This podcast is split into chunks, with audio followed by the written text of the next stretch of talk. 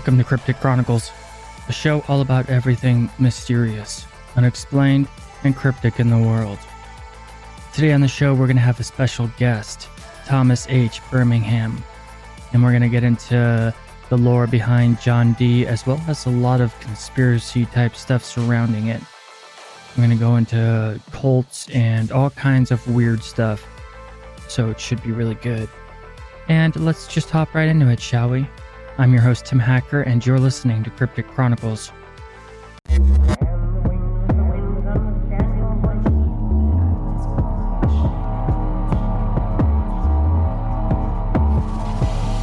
This is this is the way. This is the way. These these entities they would congregate.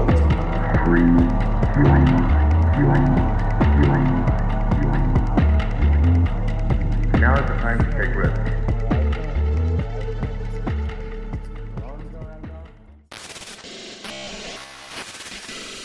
Hello, listener. Today I am here with Thomas H. Birmingham, and we're going to talk about John Dee and the Angels, the Enochian system, and everything just uh, kind of mysterious about that topic. Thanks for joining me, Thomas. Oh, no, thank you very much for having me on your show, Tim. I've been really looking forward to having this discussion with the larger audience. Of course. So, what got you into the whole rabbit hole of John Dee? Oh, well, that was a very storied drug experience in the middle of COVID in April of 2020. Hmm. I had a, I was living over in a beach house or an apartment over on uh, Smith's, over in a nice beach down here in the Cayman Islands, and I had a, invited a couple of friends over to stay with me during COVID because I didn't want to go insane during isolation. and so um, we were sitting on the couch one day. It was it- and I had enjoyed a very nice cocktail about April 20th, happy 420, uh, of homemade moonshine, uh, a ganja wine, magic mushrooms, and a handful of MDMA tablets. And as one of my friends would like to say, we got higher than giraffe pussy. Oh my gosh. So, and while I was in there, I had this strange, very strange vision. And uh, so, if your viewers would like to dismiss everything I say at this point on as being drug induced madness, you may. So, the um, during that point in time, I had this very elevated experience where an outside, um, an out of body, all right. It was a hallucination, though. I was right there. There's two other people on the couch with me the entire time. But, you know, inner space journey. And something told me inside of me that the world was heading towards this convergent point and that uh, something was going on. I had to get my stuff together. And afterwards, I spent the next six or seven months exercising like a lunatic. I was 300 pounds at the time exercising like a lunatic and reading a book a day. I lost 100 pounds in like about three months. oh my gosh, a book a day? Wow. Yeah, a book a day. I usually like putting them in audiobook format so I could go and work out at the same time. That's awesome. So it was actually a little bit, yeah, it really was. I got to listen to a lot of Terence McKenna while I was doing that. He's this perfect. Have you ever heard of him? Oh, yeah, fantastic. I love uh, psychedelics and all that. Oh, he's a genius. His Oh, yeah. college lectures are absolutely phenomenal. hmm and he had mentioned um, this incident with the epic epic of the winter king and queen have you ever heard of this I have not. okay Tell me about so it. terence mckenna all right terence mckenna is this incredible super genius who introduces magic mushrooms to the world and ends up dying of a brain tumor uh the uh but you know something's got to kill you and he um uh, would do these college courses, and during his lectures, he would discuss the most arcane and esoteric information with his uh, uh, audience. And he mentions John Dee, and he speaks about John Dee and Edward Kelly briefly, and during this lecture, and then he mentions the Epic of the King and Queen, Winter King and Queen. I was like, this is, sounds like such an interesting thing, and I began to explore it. So, in the city of Prague, uh, once called Bohemia, under the uh, Holy Roman Empire, I believe. This John Dee, as you know, had gone to the Holy Roman Emperor and said, Hi, I would like to help you do these things to help stop the world from ending and blah, blah, blah. And the Holy Roman Emperor didn't pay much attention to Dee because he was all, you know, religiously bent. But before he ran him out of town and sent him away, uh, before the Inquisition got him, uh, he gave him a task. Now, when they sent him away, Dee and Kelly ended up going to the castle of one of his cousins. And you see, the emperor that was sitting on the throne at that time, he was a practicing alchemist. He was insane. He kept like a narwhal tusk, that belonged to a unicorn. Um, his he practiced a religion that was not Catholicism, and when he died, he demanded somebody of his religion accept his confession. His son was grew up to become a psych, psychotic serial killer. He had to put him down. All right, and he had no heir. And so he had told prior to him dying, of course, and being on his deathbed, he had given Dee the task. He goes, "Listen, I have this cousin. he's a Habsburg, and as you know, the Habsburgs have that notorious chin and a history, a penchant for um, not just sodomy, incest, and uh, a penchant for incest, and had become greatly inbred. And this Holy Roman Emperor that tasked Dee with this had sent him up to his cousin's place, and he had told Dee, "If you have a, if you help my with your magic, if you help my cousin conceive, I'll give that kid my throne." And then there was a child that was born. Now, this could be the world's first in vitro fertilization baby, an IVF, or this child uh, could be the actual result of these uh, magical and alchemical experiments upon the seed of this Holy Roman Emperor. I'm going to go with quick switch of hands here. Um, and uh, the child that was born from that was ended up being raised over by the Habsburgs in Spain, as you know, we've seen Game of Thrones, right? and this kid was eventually sent back to. He was always set aside from the other Habsburgs because he wasn't cretinously, retardedly inbred. And so he was sent back to eventually go to Bohemia and he became uh, this young alchemist. He collected tons of topics. And when he was ascending to the throne, he married King James's daughter. Are you familiar with King James? Like the guy who did the Bible? oh yeah, Yeah. Loved torturing witches. yeah. Really. Everybody was a Yeah, craze back real- then. Yeah. He was, yeah, everybody's a witch until he, I fi- say otherwise. Exactly. really sadistic. Yeah, sadistic guy. So King James marries his daughter off to this Russian, this this um, fellow that's getting the Holy Roman Emperor, Empire, and all of a sudden the guy says, "I'm going to create a, a modern day equivalent, a tech sector. I'm going to allow anybody to practice any religion that they want."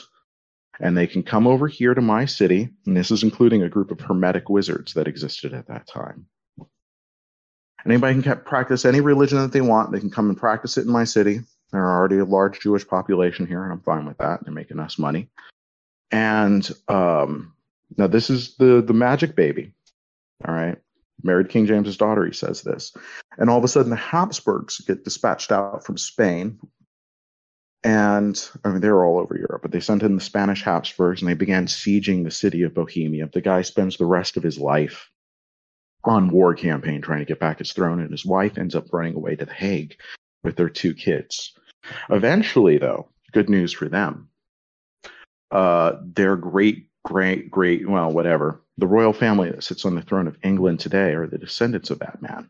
So, you know, That's very saying that interesting. le- yeah, not saying that the legitimacy is questionable, just saying their legitimacy is questionable. All right. So, um, but that, but when I started finding out about Dee and reading more about these stories and stuff like that, I ended up finding weird coincidences. Like I had this lovely person in my life, and she had had this uh, tattoo around her neck of Enochian letters in a um, a prayer of protection. And she had told me a story about it, and I dismissed it. Turns out, years later, when I saw her again, turns out she didn't have Enochian; it was Theban. I was mistaken. But I started reading heavily into uh, John Dee after I stumbled onto these stories and I started reading about them and getting deeper and deeper. Now, um, Dee himself, as you know, had his son Arthur, that was born in seventeen in fifteen seventy seven or seventy eight. is that the one that uh, is legitimate, or is that the one that's possibly Kelly's son? No, it's it's very legitimate. Okay. He named he named he named uh uh, his, his son that was definitely Edward Kelly's, he named uh, Ted. Gotcha. Teddy and Eddie. Yeah. So uh, I thought that was kind of sweet. You know, it's, they were friends up until the end. Edward Kelly totally screws Dee in the end. He ended up buying up all of his alchemical equipment, and once they got out of, uh, they gave him a carriage ride and a whole military procession out of whatever country that they were in. And then once they got to the border, they were broke. I mean, Dee left broke. He went back to Mortlake broke. Yep. His labor library had been raided. Everybody thought he was a witch. Broke. Nobody would talk to him, not even the queen. Yeah, the temperature had changed in his absence. Yeah. Yeah. Are, are, do you know this? Uh, did you ever read the Shakespearean play, The Tempest? No. All right. Well, uh, do you do you know that William Shakespeare is actually uh, uh, Francis Bacon, who may actually be Queen Elizabeth's illegitimate? Well, Yeah, and Her son. Francis Bacon was like Dee's main apprentice guy who learned from him. yeah. Now you've got it. Okay. So, The Tempest, which is written by Shakespeare, is actually written as a story about John Dee.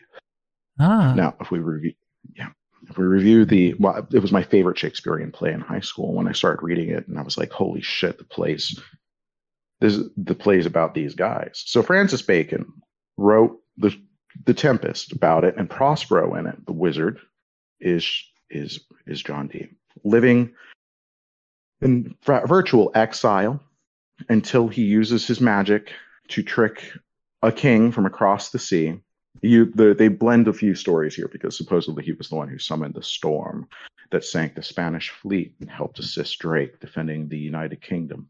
hmm So the tempest that Prospero summons using his elemental spirits, that's supposed to, it's supposed to be John Dee summoning the in the storm, uh, symbolic of his actions there, and that he induced the king of this other island of this other place to have their child marry his child.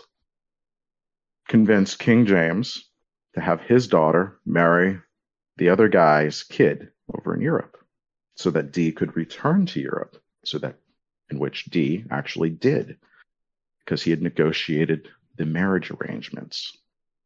Oh, wow. This was supposed to merge the kingdoms, James, King James and this Holy Roman Emperor. So when the guy lost his seat and he was expecting the Protestant king of England and these Germans to help back him up, and they didn't. Nope. Totally betrayed this king, married to King James's daughter. And King James is really pissed at John Dee for having him marry off a perfectly good daughter to that loser. Bloody historical stories. Yeah. So, yeah. So, um, have you read the book John Dee's Five Books of Mystery? No, I haven't. his uh, spiritual. Okay, these are important ones. So when Dee um, died, he was told, "Don't tell anybody this and keep this shit secret." And he kept the really good shit secret, but not the other stuff. You yeah, he kept like, a lot hidden for Ink." years and years and years. Huh? He kept a lot of his work hidden for years and years and years. Yeah. Like they found it long after Yeah. he was dead, buried away. Yeah, he was. Been, some of it was physically buried. Yes, some of it was hidden. But most of it was hidden in his trunk. Mhm. He had when he died, he had like a, a compart- secret compartments in a tr- trunk, so that when he moved, nobody would find his documents and stuff like that. Now he had had like a, a storied history of spying in the Elizabeth for the Elizabethan court. Oh yeah, he's 007. Like, yeah, he was 007. The double O, I've heard a lot of different people say this.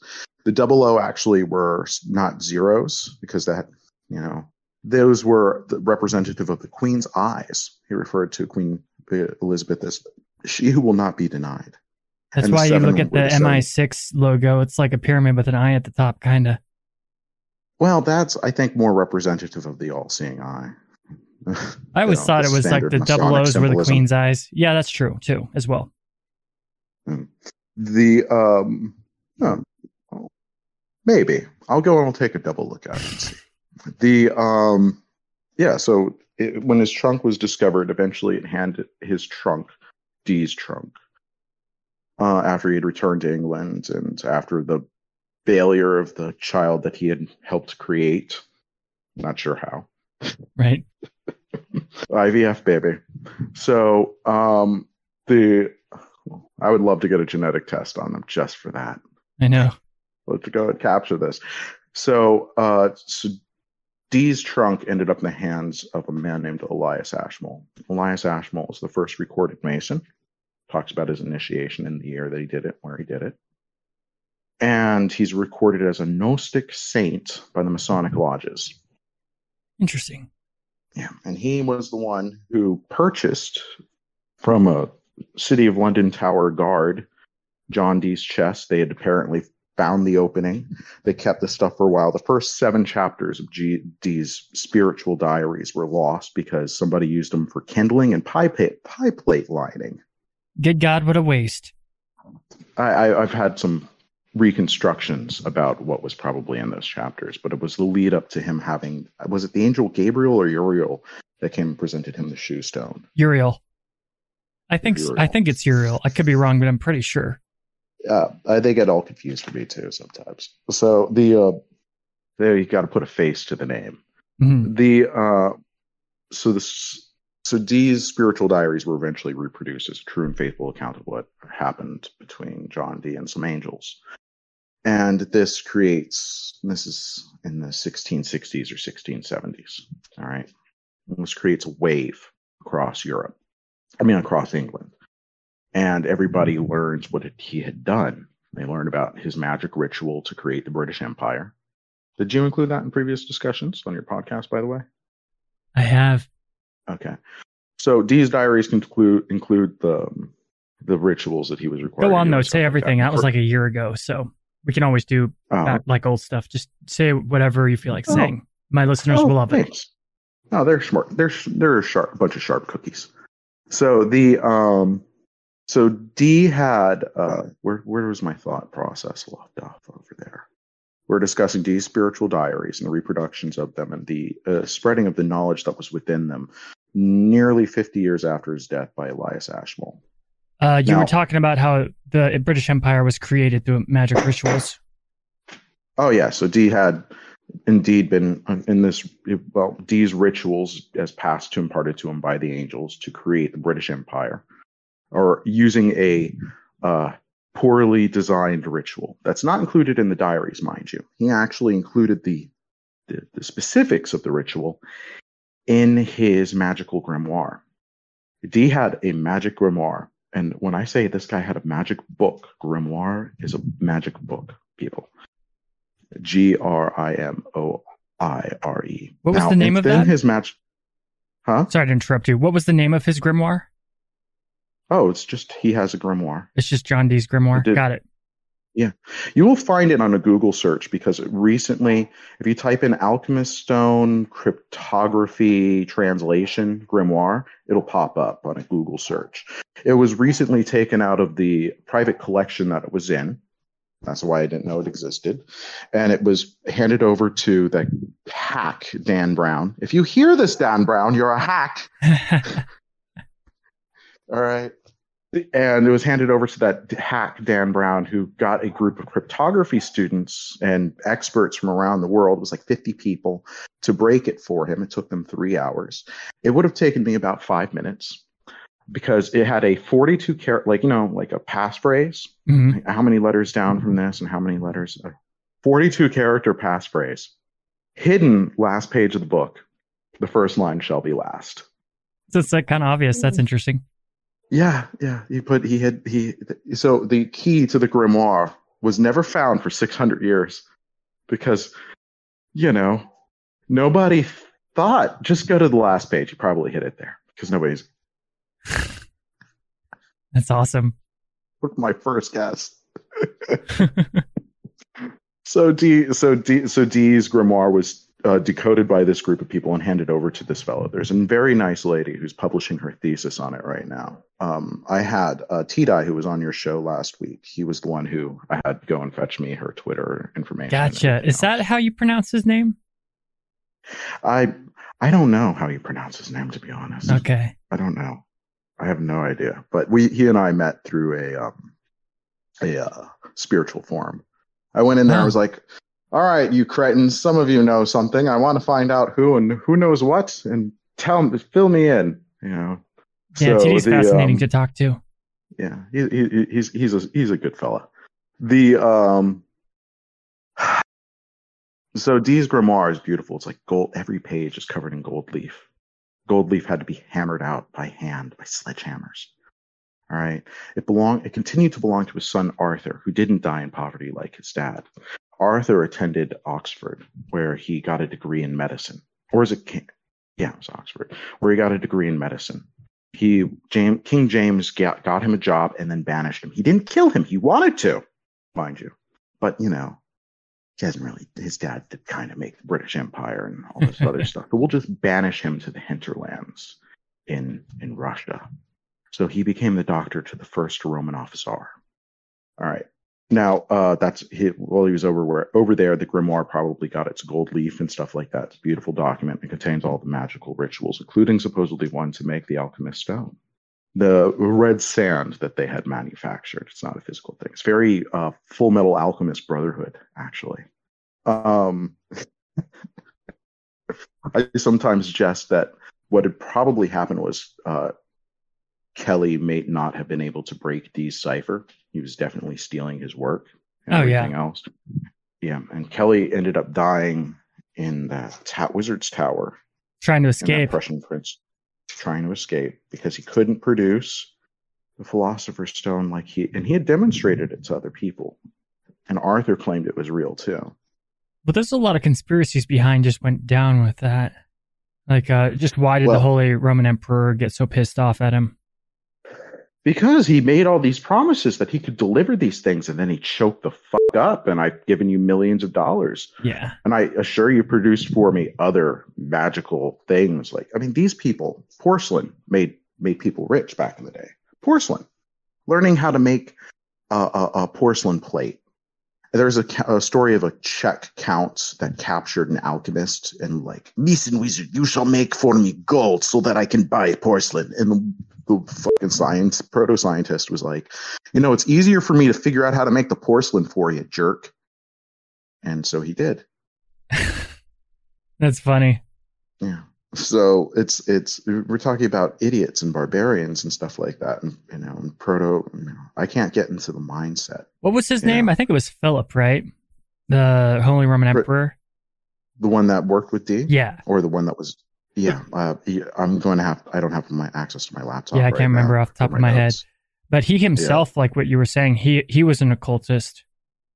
Yeah, yeah, that was the one. And his son also became a serial killer and a whole bunch of other weird shit. Mhm. Like, but then again, rich people are freaking insane.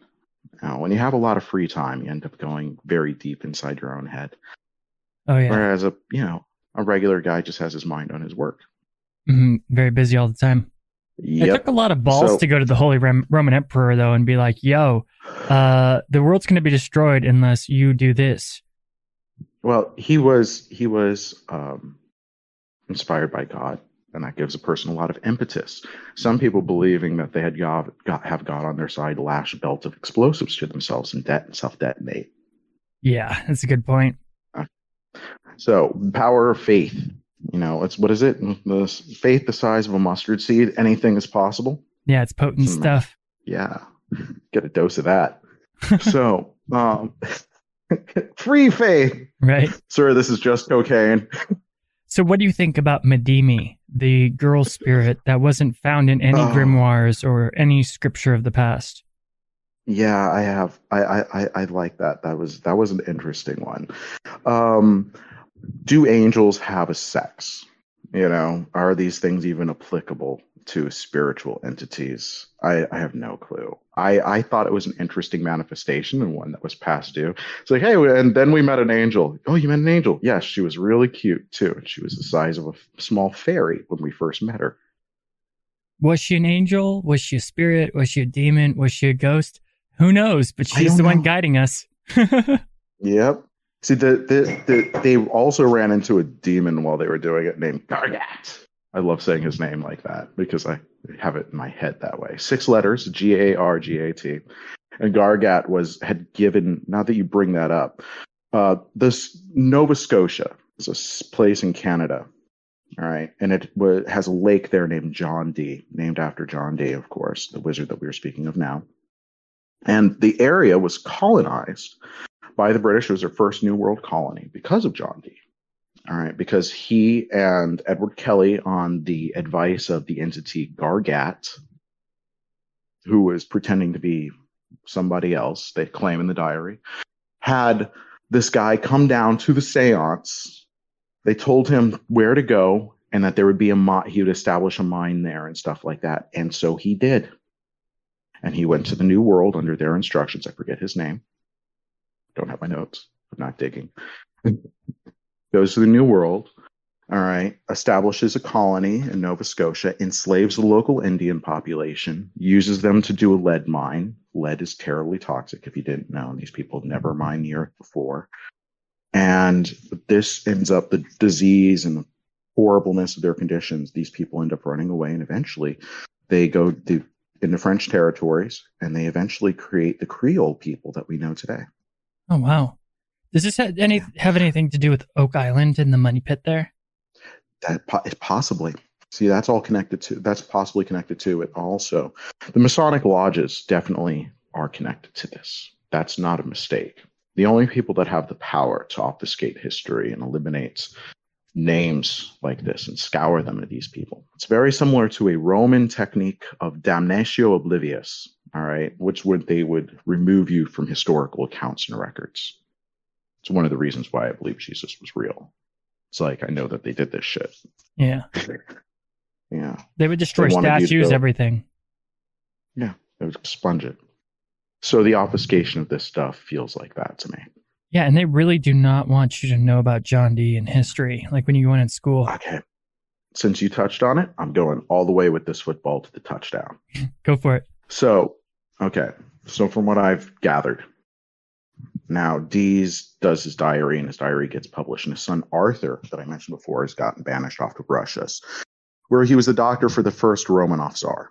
I proposed this to the professor that did the tr- transcriptions for um, the John Dee Spiritual Diaries, 1593 onward. Uh, he he he he dismissed. He he he likes my thing, but he hasn't assist me. He's kind of dismissed me.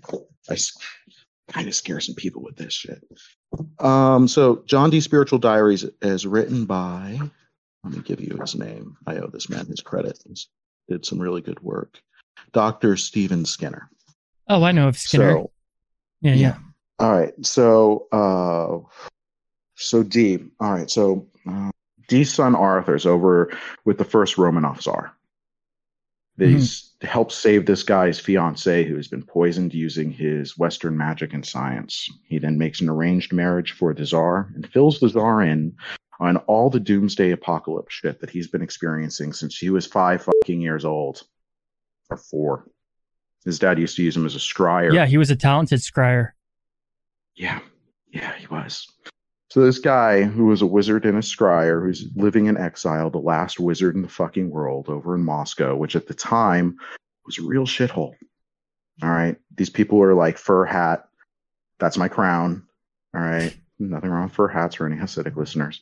and a fence of uh, of sticks for your wall. All right, I, I don't even think these people had stone structures. And they were like it was not a they definitely didn't have indoor heating plumbing water. There it's the dark ages. Yeah. all right. And yeah it, they didn't have the renaissance over there or even the precursors of it until uh, peter the great uh, 120 years after this. Yeah, the Russians have always had So- it pretty rough. yeah yeah. So my um so arthur dee goes to the romanovs at that point in time get joined into this game that's one of the reasons why they bred into the british royal family no shit That's crazy. Yeah. So uh, he returns to England, where he becomes a doctor for King Charles I, who is totally against the British Empire and a Habsburg. Do you think that Arthur Dee, son of John Dee, the the, the man who created the British Empire, both through magical ritual and proposal of it to enter the idea into the minds of the listeners, all right? do, you think that this guy is going to let King Charles fuck up his dad's hard work and efforts? No way. So yeah, exactly. So Arthur Dee was most was not executed like almost all of King Charles's court at the end of the, the Cromwell's revolution. All right, that's another good indicator that he was a spy, like his dad had been Mhm. in Queen Mary's court, right? Mhm. That he had repeated what repeated history because these people didn't bother to read history. Yeah. So the yeah, so Arthur Dee goes and helps Cromwell and his forces by feeding them whatever information that he can. Cromwell ends up winning. So Cromwell goes and starts creating the initiative for the British Empire. They start kidnapping people in the countryside and putting them on na- ships and cutting down forests and sending them out to go and make colonies in the New World. It's how where I live here in the Cayman Islands was colonized, as a matter of fact. My ultimate ancestors from this place jumped a ship from one of those uh, militia boats and during Cromwell's um, mil- militarization and colonization phase. That's interesting.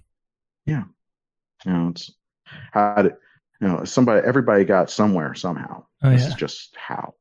So um so Cromwell's work uh he he has to finance this. He's got to finance a navy, he had to finance a war, and he had to work out a deal. Now in John Dee's spirit in five books of John Dee, the five books of mystery, John Dee's five books of mystery. Be precise. I familiarity of sometimes make you juxtapose words. um he had a vision of a headless body running around or something like that, which is supposed to be representative of the people of Israel running around without capital.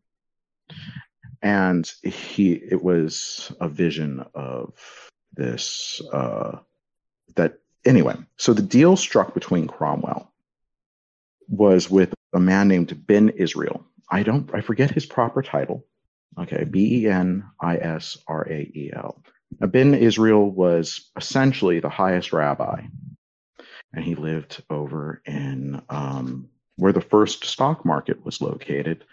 Uh, the playground, Denmark, is Amsterdam. All right, the the Dutch East, the Dutch uh, Yeah. Indies companies, the first stock markets, all that stuff started off by Faust, was running over there, and uh, contemporary of John Dee.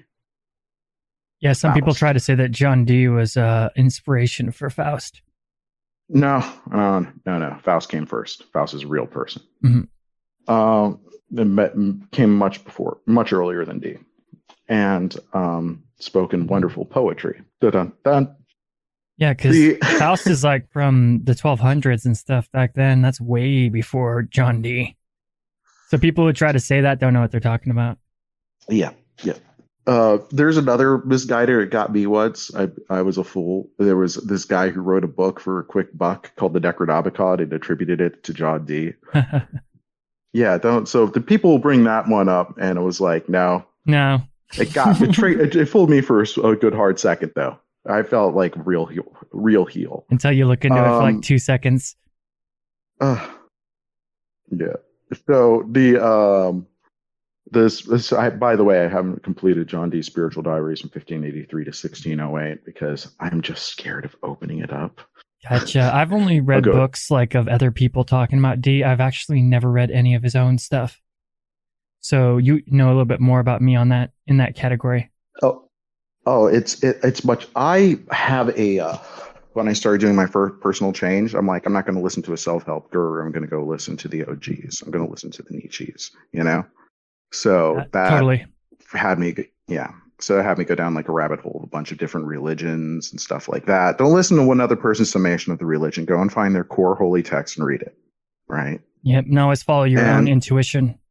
Yeah. So I found out like the there there's a man named Manly P. Hall, and he had written a during my spiritual first year of spiritual journey when I found out about this guy's works. The legend Like I started himself. reading all. Yeah, Manly P. Hall is a fucking legend. The Yeah. guy's the the guy's tone and everything else. He was really good at imparting things. And uh, I wanted to do additional contributions to his work that he had done on secret societies, but I was I was a little little upset. Like I knew how do I put this? Um, are you familiar with the Q movement? This is a segue from Dee. um, Totally no, what is not that? exactly really. oh, I think I know what you're talking about. Go on.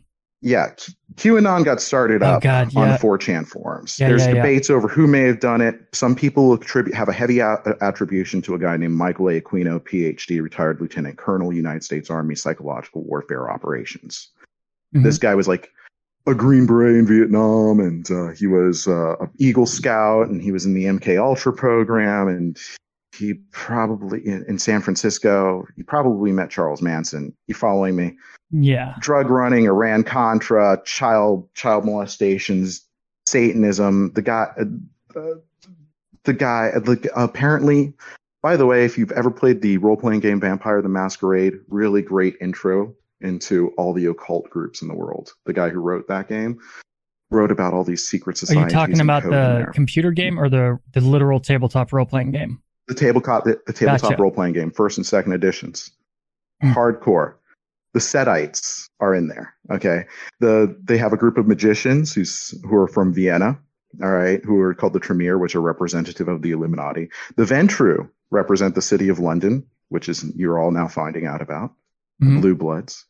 All right, and that these Blue are Bloods, all actually representative of various Masonic lodges. Oh yeah. Okay. So the Tremere the OTO, the uh, Ordo Templi Orientis. Mhm. Um, which is, again, this is all indirectly tied to Dee.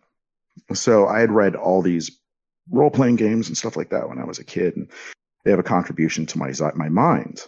That's who I am. So, and I spent a lot of time online. This is separate from Dee, but the same.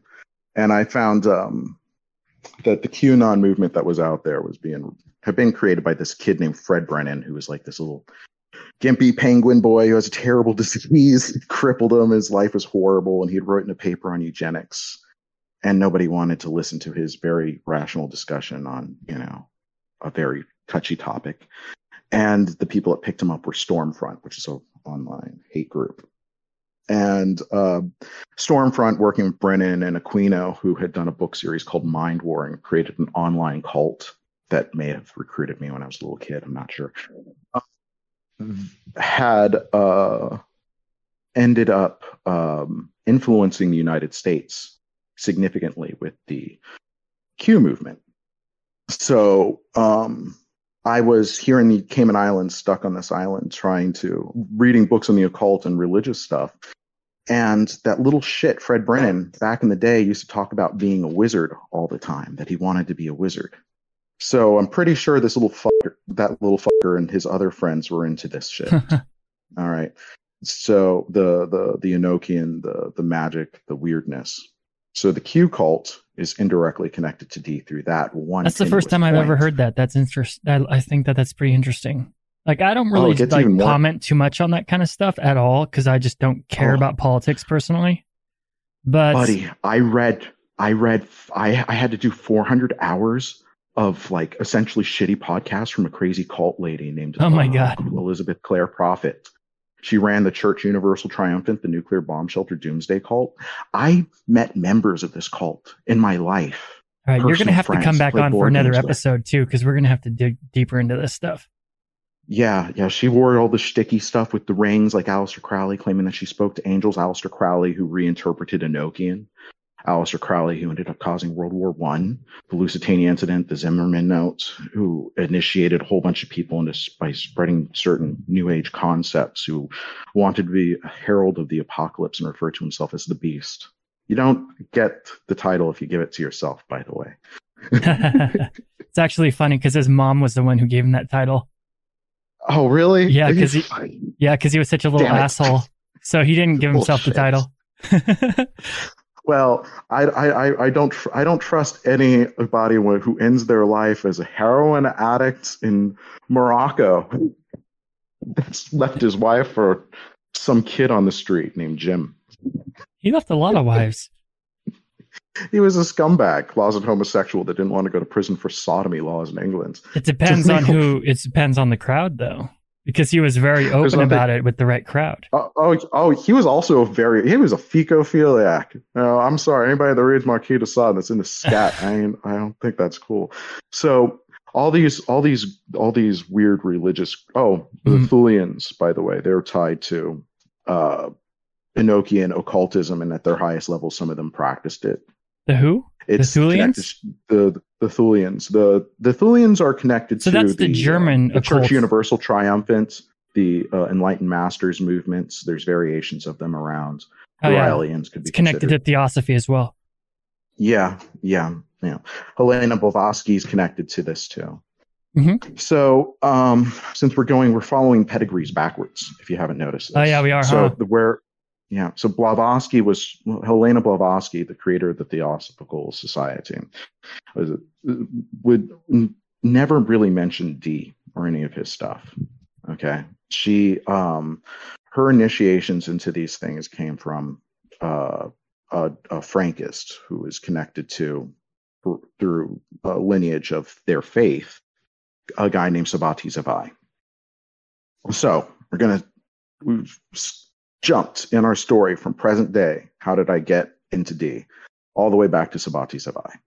So Sabati Zavai, by the way, in the vampire game, there's a group called the Sabbat, who are representative of Sabati's factions, and inside of it, there's this group that have black priests that power their inner darkness, which are representative of the Jesuits. They're referred to as Lasombra in the game. Uh, the Jesuits is a whole nother trip. yeah, But go on. yeah, yeah. One of my friends became them. I'd love to see became one. He was a friend of mine from uh, drama and acting class when I was in college. I wonder where he is in life now. Yeah, that's a crazy rabbit So- hole. Yeah, I, I meant I'd be interested to following that one. Yeah. So um, Arthur Arthur Dee. Oh, by last connection, modern day. There's a guy named Alexander Dugin. He's this Russian occultist, and he was kicked out of officer training school because he wouldn't give up his religion and Thulianism, which is this Nazi occult weird shit Yeah. by the way. Okay.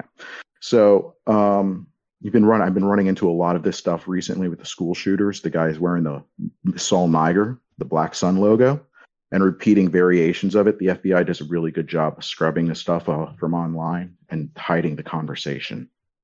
Yep. Yeah. All right.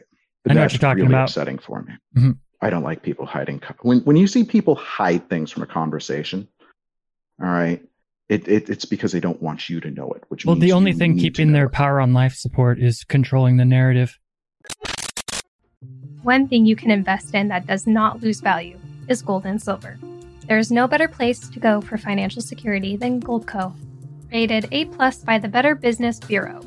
Get the free 2023 Gold IRA kit Americans are using to protect their retirement savings. Get your free 2023 Gold IRA kit at goldco goldkit.com. Goldco is a leader in the precious metals industry. From precious metals IRA to direct purchases of precious metal coins and bars, we partner with individuals seeking to diversify and safely grow their retirement portfolios. Allow Goldco to make your gold and silver investments easy, seamless, and secure. Our investment is in good hands. Chuck Norris, what?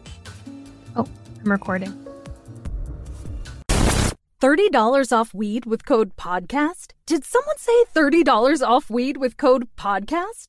Amuse delivers over 500 high quality cannabis products from the Bay Area brands you love at everyday low prices. You can also rest assured that everything will be up to your high standards. So, what are you waiting for? Start shopping now at Amuse.com. Use promo code PODCAST to save 30 bucks off your next order. That's A M U S E.com.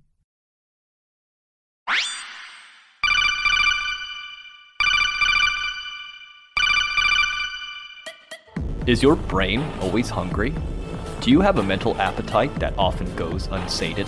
You may be suffering from hungry brain syndrome, a debilitating and sometimes life threatening condition experienced by humans who require double, sometimes even quadruple, the amount of mental nutrition needed to sustain the general population. But now there's help. For years, our dedicated team of world class researchers have been developing a thicker, more nutrient dense podcast specifically for sufferers of hungry brain syndrome. And now we want to share it with you. All you have to do is search for our podcast, The Whole Rabbit, in your podcast player of choice and select from one of our delicious flavors, like Slovenian succubi, Gnosticism, or Ancient Egypt. It's no wonder The Whole Rabbit is the most recommended treatment for hungry brain syndrome on the market. So what are you waiting for? Try The Whole Rabbit today. Do not listen while deep sea diving. Side effects may include eating carrots and shooting lasers.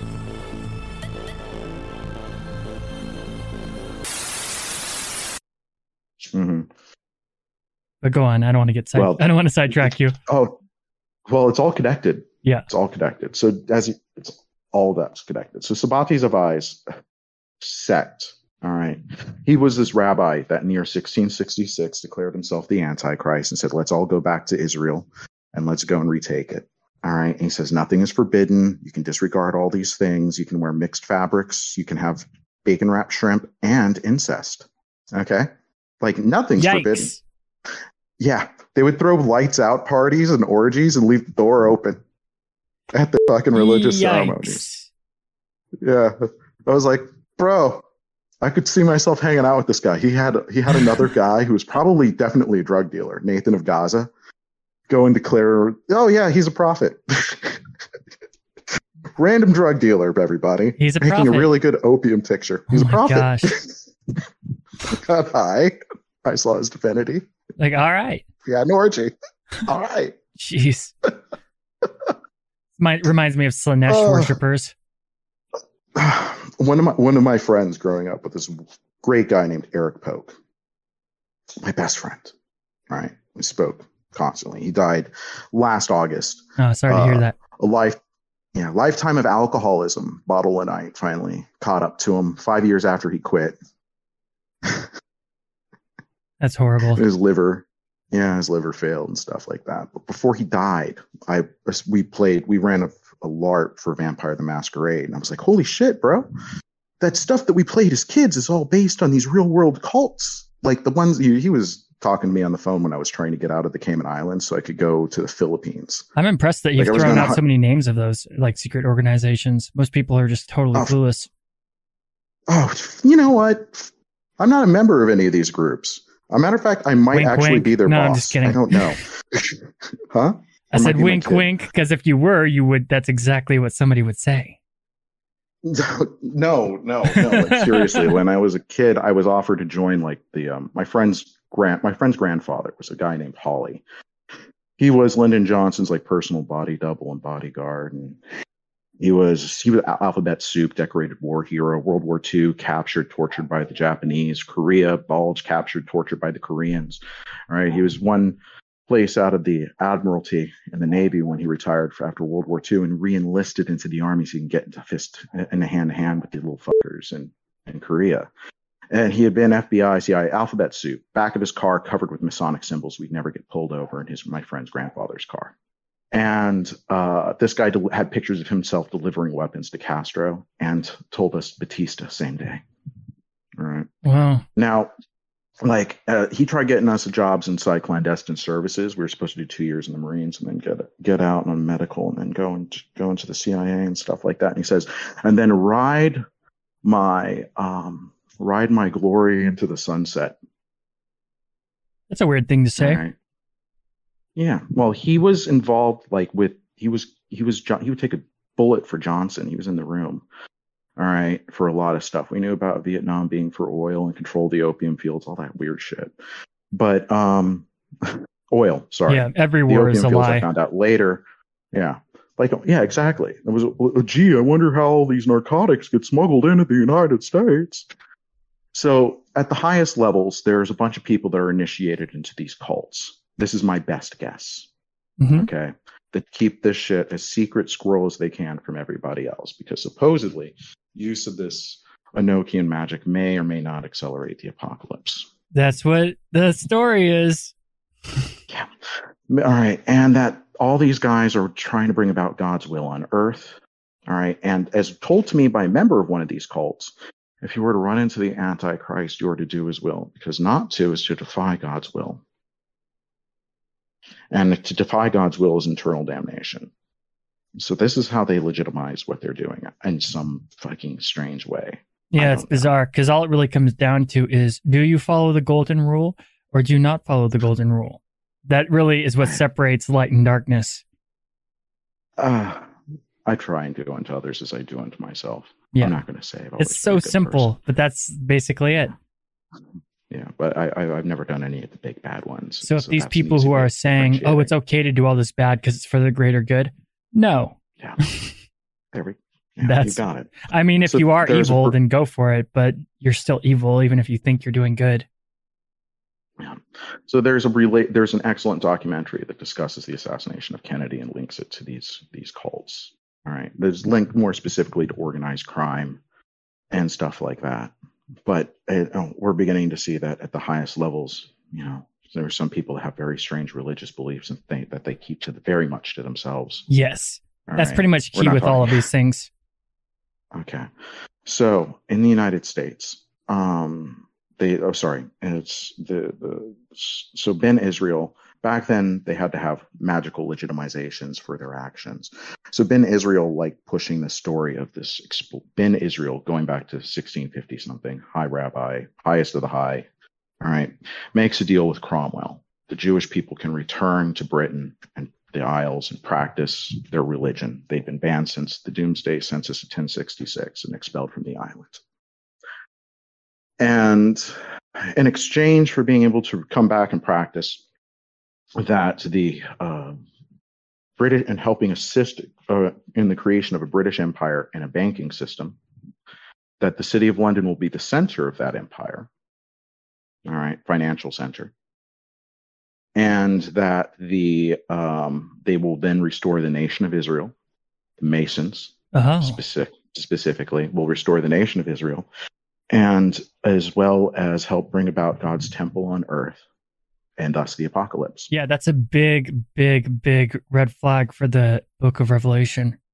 Oh yeah, now you got it. So these guys are actively working towards it. As now Sabati Zabai finds out about this at some point, I'm certain, and he goes and he tells everybody.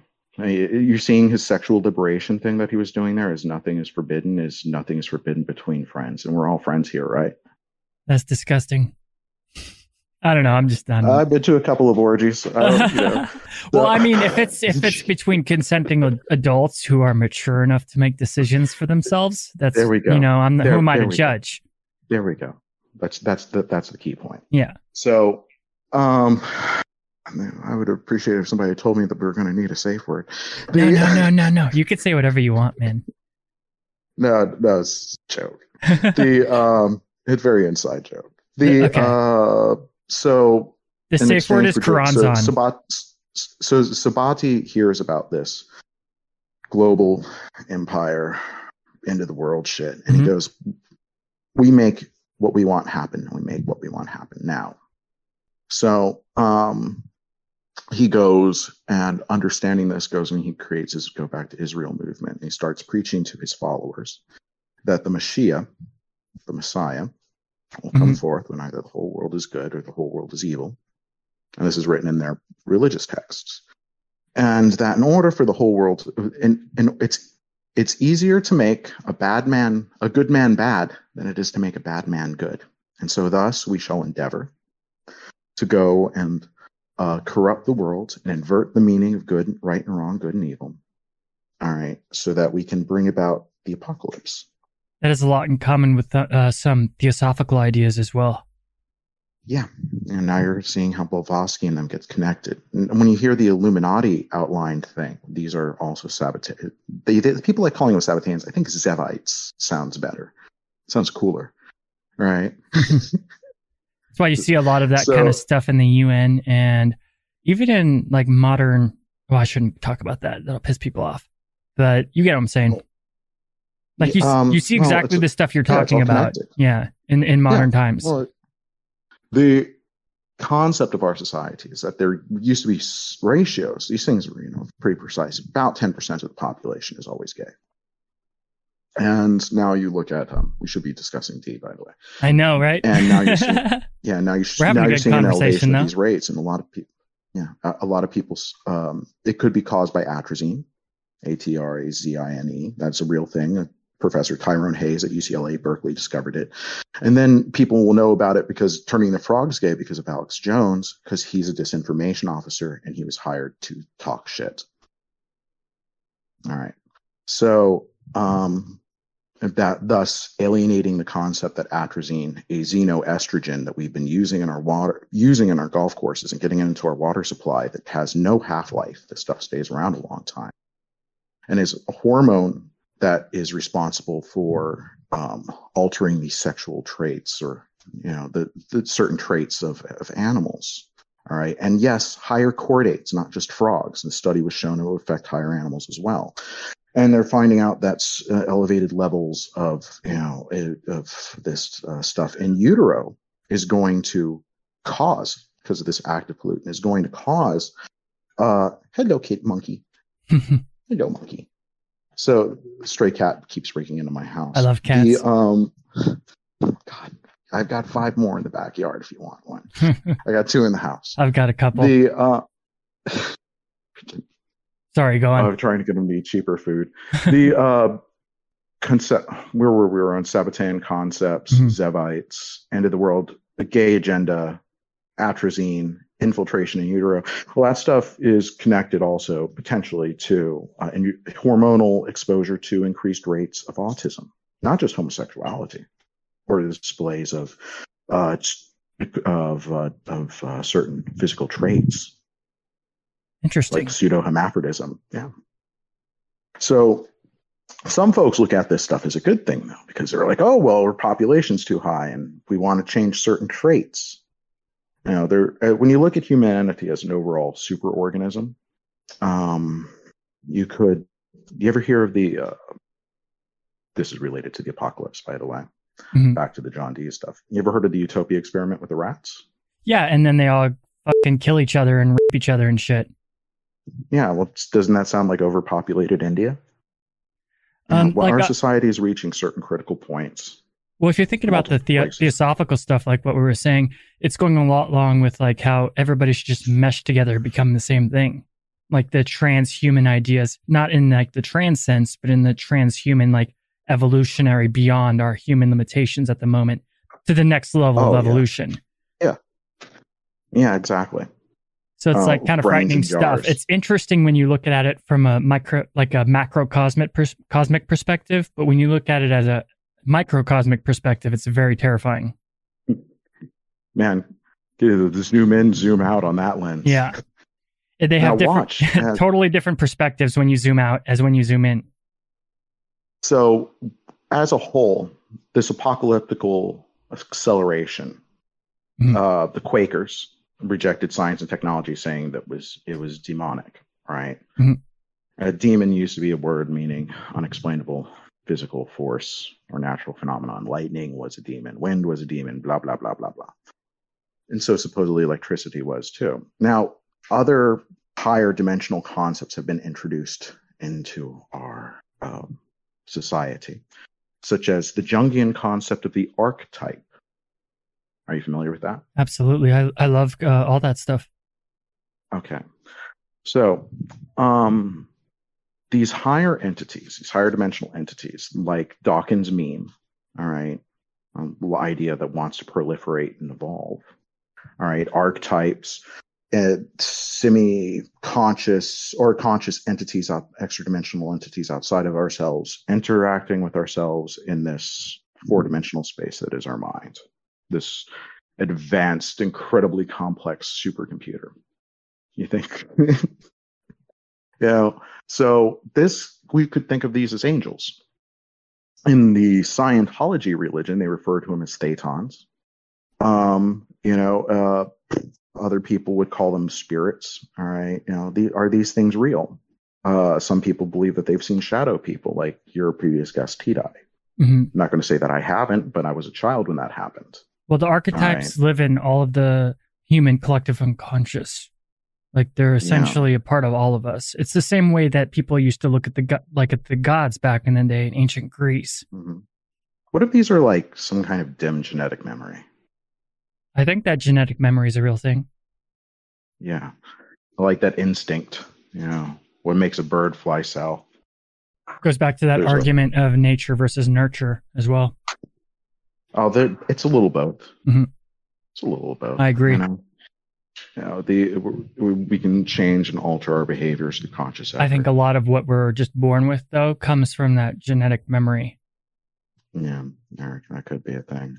Um, so the Mormon Church, how they're connected to this. So in the Mormon Church, oh, comes over to the United States. Uh, sorry, uh, John Smith, I believe, the founder of the church. He uh, goes and he was the first president, U.S. presidential candidate to ever be assassinated, and the only, mind you, and only one. And he was assassinated by Mason- Masons in his area uh, Interesting. for speaking about their their secrets. Now, when you look at the Mormon Church, all right, polygamist sex cult. By the way, if you want to have a co- hot coven of sexy lesbians near you, they just want to be freaks on their own inside your house. That's a good religion to start. Oh my gosh. Yeah, I've heard some. I mean, all the, all the. Mormons I've ever met are like really cool people who are really nice, but I've heard so many dark stories, especially out in Utah, like in the boonies. Oh. Like, but there's like Oh, light yeah. and dark stuff with every religion. Look at Christianity. Oh. Holy crap. Yeah. Oh, my Oh, gosh. Yeah. Tons. There's always with every religion. Yeah. All right. Religion religion is is uh, th- did you know there's a region of your brain, same region of your brain is responsible for faith, is also responsible for morality. Hmm And it's discussed by that Aquino fellow that if they lobotomize that section of your mind in an outpatient procedure using microwaves, that can just take away that pesky morality issue. Much easier to negotiate. That's dark. Yes, imagine a future where they fucking take people and they do that to us as children. You know, like you know how they took our foreskins through forced uh, um, circumcision and Yeah. cultural manipulations. Reminds me of the book Imagine The what Giver. happens when they start circumcising our brains. Yep. Hopefully it never comes to that. this. Well, It's kind of already going on though, There's some- chemically. there's some people that are out there. We were talking about a group of people trying to deliver a world to a messianic doomsday. All right. And so we've got guys like Peter Thiel in existence, who's member of OTO. He's Mhm. loved sci-fi and everything else that makes sense that he'd join that organization. It seems that Asimov was part of it. He's head of the Bilderberg Group, and thus he's essentially the chairman of the Illuminati. You know, he runs an- a company called Palantir, which is like the evil artifact from Lord of the Rings that you know they used to talk to the to the eyeball. you know, and he with this he scans all of our conversations, including the one I'm having right now with you, and puts all of our stuff in a little file folder. And hey, you know, agent that watches me, how are you? Hope you're having a good day. Yeah, I know it's up. Yeah, exactly. So they, what what they're creating master files for everybody. They'll be able to have AI sort through all of it for them instantly. All right, go and find me this people like this. Go and sort these people out. Give them a hard day. All right, give them a hard day. Make the sure computer ev- generate some tickets for them. Yeah. All right, put in a court appearance. You know, there's a million ways it could f- with you in this future. All And you know, everything that speaking, is like 10 when I years was- more advanced than what it is right now, too. So if AI is how it is right now, like to the public, it's 10 years further advanced than how we see it. So in 2014, I was at the crypto conference. I was in crypto back in t- like 2009, 2010. I'm not going to say I was some cutting edge hacker or anything like that. I got in from the Vice Guide article. Tokens were 25 cents each. Right. So that was high, I thought, because it was just a digital Pokemon. It was for drugs. and fucking then I got out of it when I found out like what else it was connected to. You know, it's being used on the Tor network, and it was be, which is built for the CIA to go and communicate with fucking scumbags and drug dealers and arms traffickers. You know, your job is to corrupt somebody and give them the things that corrupted them. You know, to get information out of a person. You deal with some unsavory people Yeah. in that career profession. Yeah. All right. I mean, let's not make any mistake here. They've been smuggling drugs since 1938 into the USA. Yeah. I got no rose tinted glasses for any of those organizations. Yeah. They're connected to the mafia, left hand, right hand. All right, black and white on the check chessboard. Okay. you don't see the wizard on the chessboard, by the way. He's moving the pawns. He's moving the pieces. He's moving the So the, pieces. uh, yeah. He's moving the pieces. Whereas the chess, that's the chess wizard. So the um, the only way to pull, win is not to not to play on the board. Walk It's a around it. wonderful metaphor. Yeah. So um there's supposedly some symbolism you're supposed to memorize with like the meanings of the letters on the pillars and what does A A and B and C stand for and stuff like that and a triangle. I've been hunting down all this weirdness. The it's like, oh, look at that. They're exposing these people to other religions for the first time in their life. By the way, if you ever read a book that goes on forever, go and read the golden ass it's supposed there's like books that are required for a person to read before they can become a magician supposedly and the golden ass is essentially it's a it's got a donkey show in it and stuff like that it's kind of cool Wait, like The, literally? uh, huh like yeah literally? there's oh an actual donkey sh- yeah there's an actual donkey show in it it's a story of a man who's transformed into a beast and Oh, I know what you're talking about. That's from as a- beast he reemerges as a man Yeah. That's a Hermetic text. Yeah, yeah, it is. Uh, it was recommended by Terence McKenna, like I mentioned at the beginning. Mhm. Um,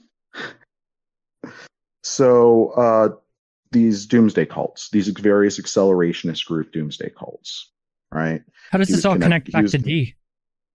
Huh? How does this connect back to Dee? Well, they're at the highest levels of these organizations. They're they they they these religious organizations that these people are connected to. They follow Dee.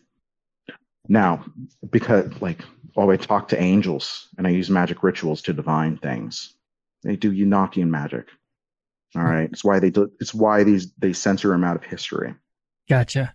They want to control Okay. the power. Now, yeah. Now, Alexander Dugin, that Russian intellectual, I he uh, the guy who's required reading.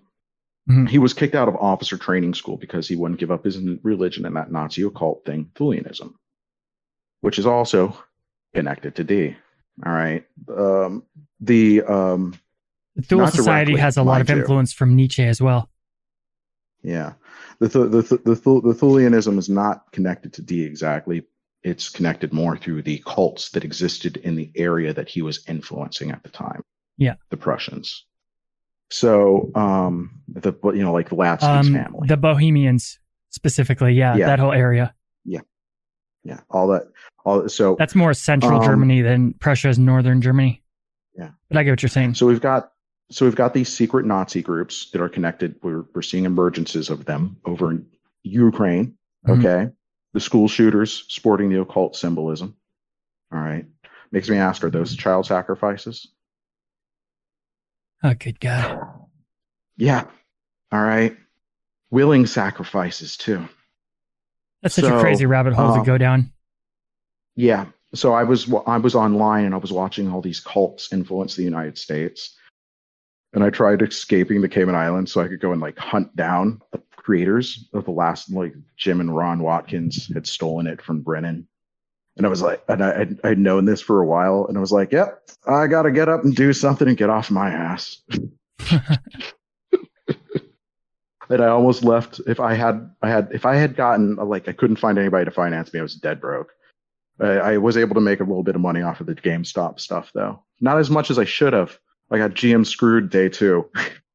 So, what do you think about the Enochian language, though? Because there's no way that Kelly created it. He wasn't a linguist.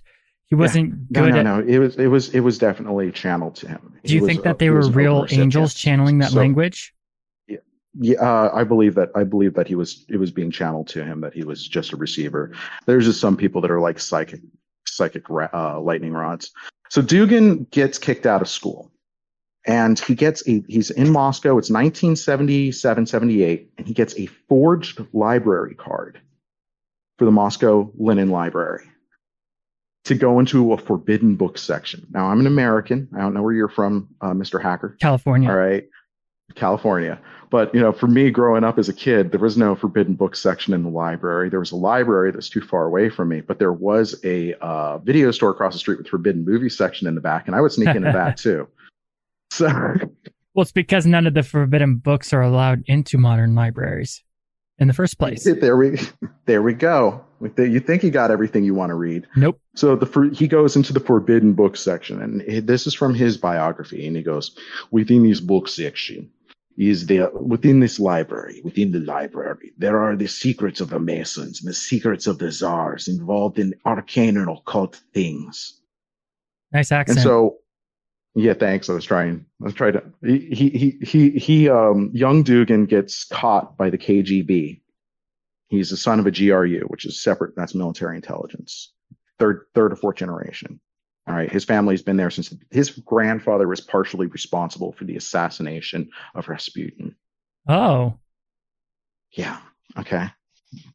So, um, and Rasputin was assassinated because of the mechanizations of a group connected to the Green Dragon cult, which was there's like a symbol form. It was like a green swastika. Hitler was a Thulian. All right. It was an active cult. And he was, Rasputin was using these occult networks to reach out to the British to try and, uh, to reach out to the Germans to try and surrender. And the British didn't want that.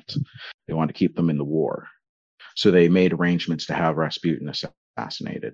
They're probably alerted to the entire thing because of Crowley's connections to the same networks. Now Rasputin had been so he he he knew like the secrets that drove Trotsky, who paid Trotsky and trained him and why. Trotsky, by the way, had been the the creates the communist empire had been trained by some guys over in America that given like eighteen million dollars in gold at that time, Yep. which is a lot of money, hmm billions. Send him over to Vienna. He hooked him up. Yeah, hooked him up, Lenin, sent him across a financing of a man named um, Edward Bernays. Have you ever heard of Edward Bernays? I am not. Who is that? Edward Bernays is the father of modern day. He created the field of propaganda. He was Sigmund Freud's nephew. He received uh, Sigmund Freud's thesis and on you know thought constructs and the zeitgeist and everything else, and perfected it. Egregores. He was given an award by President Woodrow Wilson for making the American consumer identity. Uh, he made diamonds a girl's best friend, women to smoke, all that kind of stuff. He caused wars to kill people over the price of bananas in Guatemala. He would learn how to fake stories. He was a super genius. Sounds about right. You there? Repeat, sir. You're you you lagged out. Yeah, we, we had a little uh, technical difficulties. Sounds I good. got off Wi-Fi. Oh, How there you that, go. sir? Yeah, I can hear. Uh huh.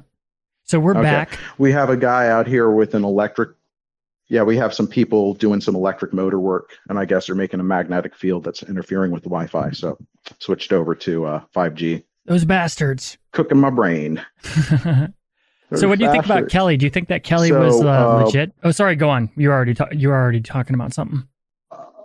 Oh, so Dugin's Yeah. work. So Dugin's the secrets most likely that Dugin read about, which go and get into his occult stuff and his discussion on national angels, came about most likely came about because of his revelations imparted to the czars from Arthur Dee.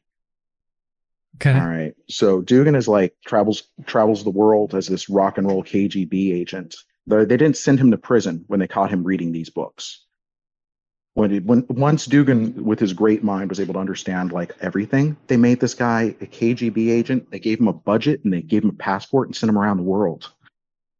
They were into it.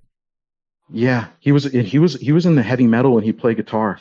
He was a metalhead, punk rock, rock and roll Satanist KGB agent. That's such a Wow. cool cover, right? Yeah, traveling the world, meeting weird groups. That's nuts. So Dugin, yeah, present day. So we've tied these this lineage, the revolution in the United Kingdom, the formation of the British Empire, creating the United States. All right, these secret movements connected to Rosicrucians and everything else, all in this great game for the apocalypse. Now we're right now, Dugin is one of the key figures behind this kind of stuff. All right, he's like um, he's had massive influence on Russian intellectual communities and set out, you know, his waves. All right. Mhm. Now, um, so all these different groups are connected. All right. Now, here in the United States, we have a corporation called BlackRock, owns 15% of the world's wealth at this current point in time, uses AI, probably generations in advance of us, oh yeah. to go and yeah to go and corner markets to manipulate world currencies. I mean, the steel, the American steel, making all imports of steel, the American steel already had contracts that were leading it to warehouses in Canada, owned by shadowy groups that then resold us our own steel. Shady. You know that. Yeah, it's like they, they can do manipulations to us in ways that we can't appreciate. And they can, the, through men, the work of men like Edward Bernays, they understand how to manipulate our zeitgeist. What color to make something to make us want to eat it. Oh man, they make people go crazy. I know exactly what you're Mhm. talking about. Yeah. And with the the Mercers using um, multiple generations of AI, we're able to use Cambridge Analytica to go and channel people's to specific sites so they could be radicalized once they've been profiled. It's all part of the algorithm. Software. Yeah, they can even tell through software based on the certain tones of your voice, your mental health and well-being. They can tell on what you click on. Yeah. So they, yeah, they can even scan our phone conversations. Put you in a little category. Yep. Yeah. So, um, absolute total technocratic control of the world and society. All the money gets sewed up. You're able to have AI do your will to go and isolate any potential future threats. You're able to manipulate, uh, you're able to sublimate people's desires for things by having them replace it with communal spaces and digital places. All right Living in the Going- matrix. Live, living in your matrix exactly uh the, the the the light of god gets snuffed out Well, that's just Nicely inconvenient to, for people to have that. yeah we can't have mor- people have morality They just need to go buy McDonald's and shut up.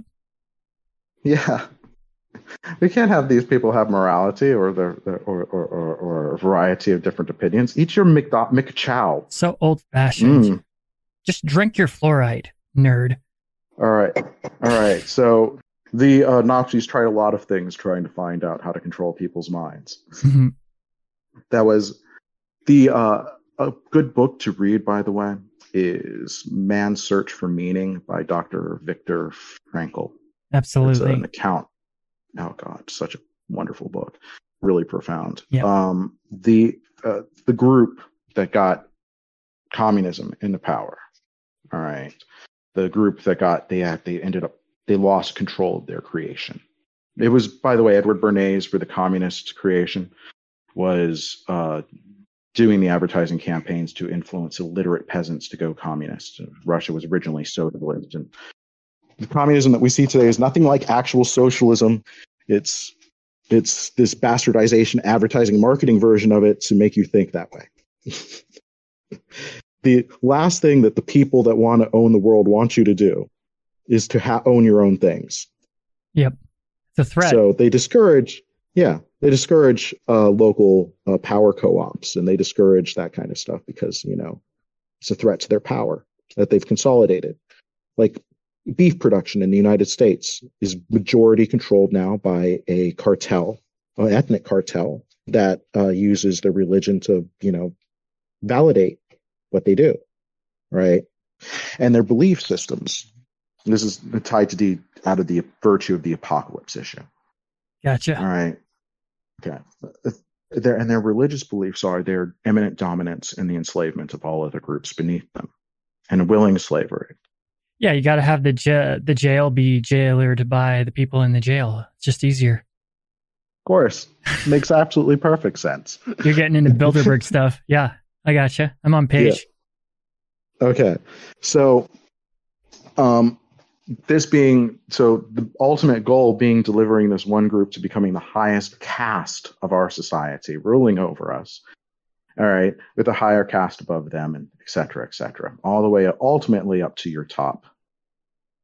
You know, your key goldstone, shining single block all the way at the top. Yeah, and maybe All right. even create two separate branches of humanity in the process. Oh God, breeding humans. Yep. You know, you got the dum dums, and then you got the elite.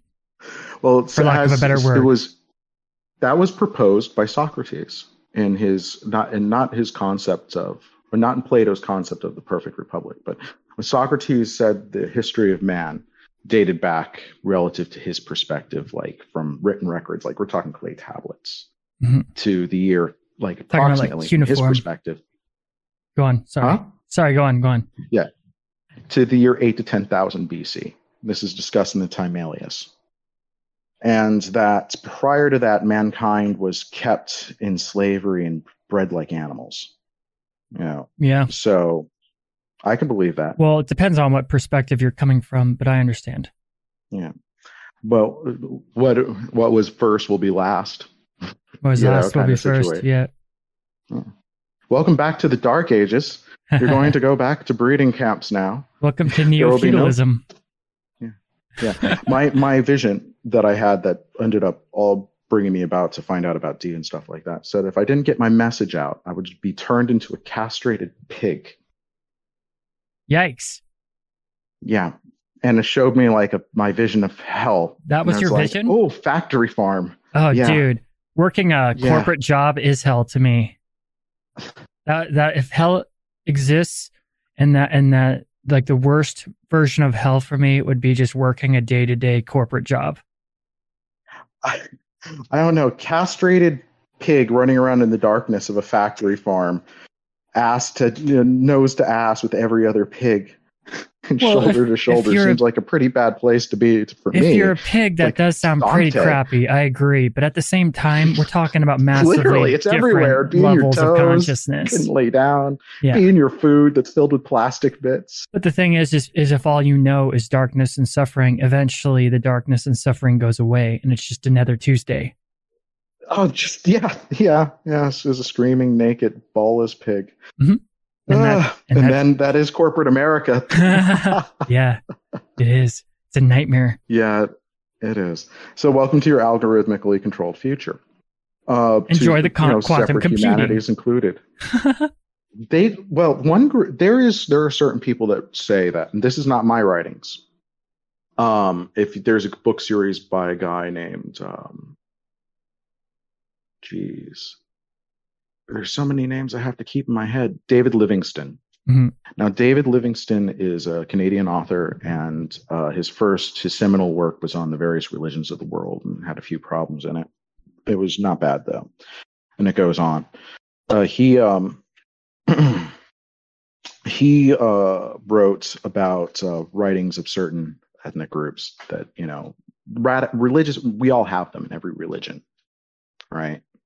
Mhm. But it's when that religious group has money and power that's different Yeah. you know and that's when that's when it can get dangerous and this other one teaches that you know the lives of a thousand not us is not worth our one of our fingernails Yeah. you know and that other people have the souls of a beast and come forth from the depths of darkness and are are animals because everybody that came from the garden of eden adam and eve and their descending children were true humans the people outside of the garden there were people were proto-humans this is kind of the mormon thing by the way as well the early teachings Mhm. and therefore uh, there are different degrees of purity of humanity for these people Well, They that could like just that ideal is could just go really wrong really quick. Oh, oh yeah, oh yeah. Well, that's how you get inbred families, but that's also how you get elitist groups. That's how you Imagine get genocide too. Yeah, that's how you get genocide. The same group that caused the rise of the communists, that which may or may not have gotten out of their control, were also responsible for the Armenian genocide. You know, they were part and partial to the cause of slavery in their in the teachings of Jacob of of Sabbatai Zevi's reincarnation, which is essentially the party hat got moved around to somebody else and went to a guy named Jacob Frank eventually uh, when he was working with James Whitehouse, Wise, Wise, Wisehouse, and um, the Rothschilds. They weren't yet the Rothschilds yet. They were working on their plans of changing the world, inverting the meaning of good and evil, when they did the formation of the Illuminati. And they cynically said that they wanted to make all men good. Who defines what is Right. and is not good? Exactly. Ultimately, what Subjective. defines these things. Well, the Well, golden they- they- rule is a they good believe pointer, that though. For them, that will be the Messiah. Yeah. the, the one guy will come around and finally begin to clarify things for them.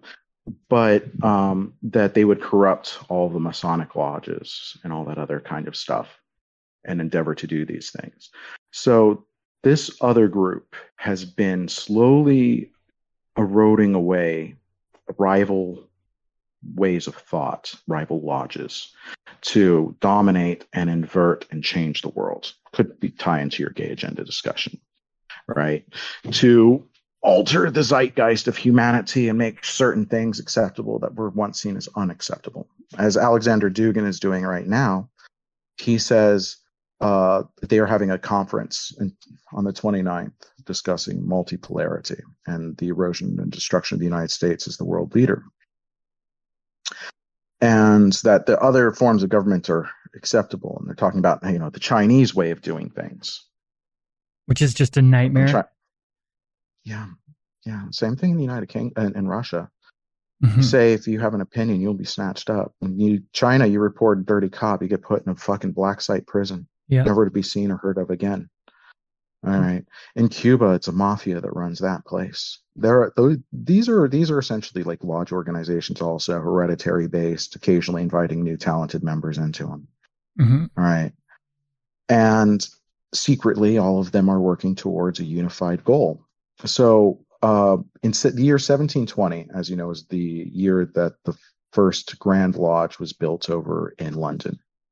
Yeah. The city of London bur- burnt down in the year 16 something or another, 1660 Just something. a real another. quick interjection. Do you believe Yeah. that the Freemasons are, were Knights Templar by any chance? Do you come from that perspective? Yeah, some of them were. Okay, go on. Yeah. Go on. Go on. So they're they some of them fled probably fled up to Scotland and stuff like that. They're connected to since you want to bring that up, have you ever heard of Hassan al Sabah? The assassins? Yes, the assassins, the Yes. All right, so Hassan al Sabah, before him and his network that went on for hundreds of years, that initiated the um, Masons when they got over to Solomon's temple and claimed the basement and went in went down in Solomon's well to find treasure, because you know the treasure's always at the bottom of the well. Mhm. So, duh. They got to excavate So- all kinds of stuff that nobody else had access to. okay, so have you ever heard of the Mad Caliph? This is really obfuscated history. No. All right, the Mad Caliph was around the year 960. He's like the great grandson of uh, Muhammad. He's terribly inbred after three or four generations of cousin fucking, and uh, he does something insane. So he goes, and this ends up creating the Ismaili Islam line, which eventually create all ends up creating simultaneously the Druze and uh, so Hassan al Sabah. So he takes the stone that everybody kisses when they go and they visit Mecca and they go inside the Kaaba or whatever. And now this stone is a meteorite that had fallen from space and it was like a roadside show and people would leave their little individual idols and stuff like various idols to their various gods there. And when Muhammad came upon it, selling his carpets or whatever, got a bunch of idiots dipping, getting ready to dip their hands in, in pig's blood and declare war upon each other over the honor of picking up this big rock and putting it back in place after it had fallen out. Oh, So like that that that's that's so he, he's like, hey, look, retards, you don't need to kill each other over putting a stone back. We'll do it together if that makes it easier for you. We'll get one of my carpets and we'll put it onto that, and then none of us touch it, put it there, and we go about our lives. And he was seen as the bringer of rationale and peace to this region. So his grands he got a little corrupted with power, I'm gonna say though. The, his his grandson ended up taking this stone and breaking it into two pieces. And the smaller piece is the one that's over in Mecca now that they kiss. And the bigger piece he put on at the time the capital of their empire was um, Alexandria. And the stone was there, wasn't in Mecca. The little so stone is this during Mecca. Coptic times? Uh, this is the year 960. Oh, never mind. Islam's That's way blazed, after. blazed, Yeah, yeah. yeah. blazed a trail. It's conquered most of the known world. Yeah, yeah. I, sh- I knew that All right. actually. I'm just being dumb. Yeah. Go on. So he uh so he took that big stone, he cast it into the well over in Jerusalem in Solomon's temple, and he wandered out into the desert and died. Mhm. No shit. Mad Caliph, censored part of history. And that kind of ended up kicking off the Crusades. Oh, really? Yeah, that's one of the treasures at the bottom of Solomon's well. It's like one of the unifying treasures. All right. Yeah. So uh yeah. It's like I say like all these like doomsday things. Mhm. So that as like who wants to do what and why. So the Chinese communist social credit score, controlled monetary system, controlled thought system, censored books, censored internet, censored media. Mhm. All right. Lobotomize kids, all that kind of stuff. All this because they believe that they're doing the will of God because they're supposed to help bring about the apocalypse. Yeah, that's pretty twisted. So, yeah. So if you get dogmatic, even if the people at the very top are not dogmatic, but you are, you're thus doing the dogma. You know? Yeah. I'm not dogmatic at all, personally, but I get what you're saying. Yeah. All right. I, a God uh, in is the Islam people have like a thingy where God reserves the right to edit. I like that one. See, in my opinion, looking at God from my perspective, you know, I'm not trying to force my ideas on anyone, but God Oh, isn't Christian. God isn't Muslim. God isn't anything. He doesn't have any of these labels. This is just a subjective human interface that we use with the ineffable. Yeah, there's a really wise rabbi, and he says the same God you don't believe in is the same God I don't believe in. Yeah. All right. you know, it's like the um so dogma to me is just like laughably ignorant. But I mean, at the same time, if you're a dogmatic listener, that's just uh, my we're perspective. getting there though. Yeah, go on, go on. Ar- armored tanks, dragonfly helicopters, and you know potentially a World War III scenario looming on the horizon. The empires rolling themselves up, and the movement Oh, towards yeah. an invisible global financial. You look at the book of Revelation, there's all kinds of stuff going on.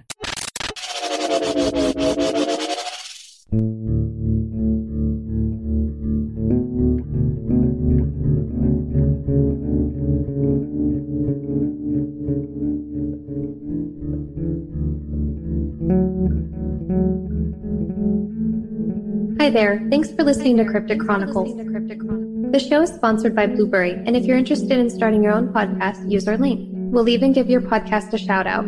Go to crypticchroniclespodcast.com and click on the Blueberry link on the homepage. By doing so, you'll be helping the show. Blueberry is optimized for iTunes as well as all podcast hubs. You won't have to worry about expensive contracts or fees. In fact, you won't have to leave your own website. You'll have your own RSS feed and no third party sites. Try it for a month free by going through Cryptic Chronicles. Also, if you're a fan of cryptic content, please support the show on Patreon. By giving just $1 a month, you can really assist us in posting more content frequently. You'll also have access to bonus ad-free episodes of the show and the Discord channel. And the Discord channel. To keep up with all Cryptic Chronicles content, follow us on Twitter, Instagram, Tumblr, and of course Facebook. Give the Facebook page a like and join the Cryptic Chronicles group.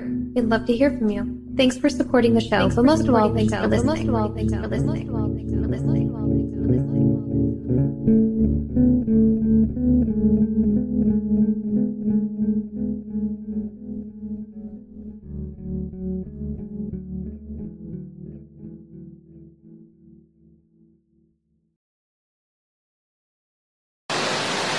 Yeah.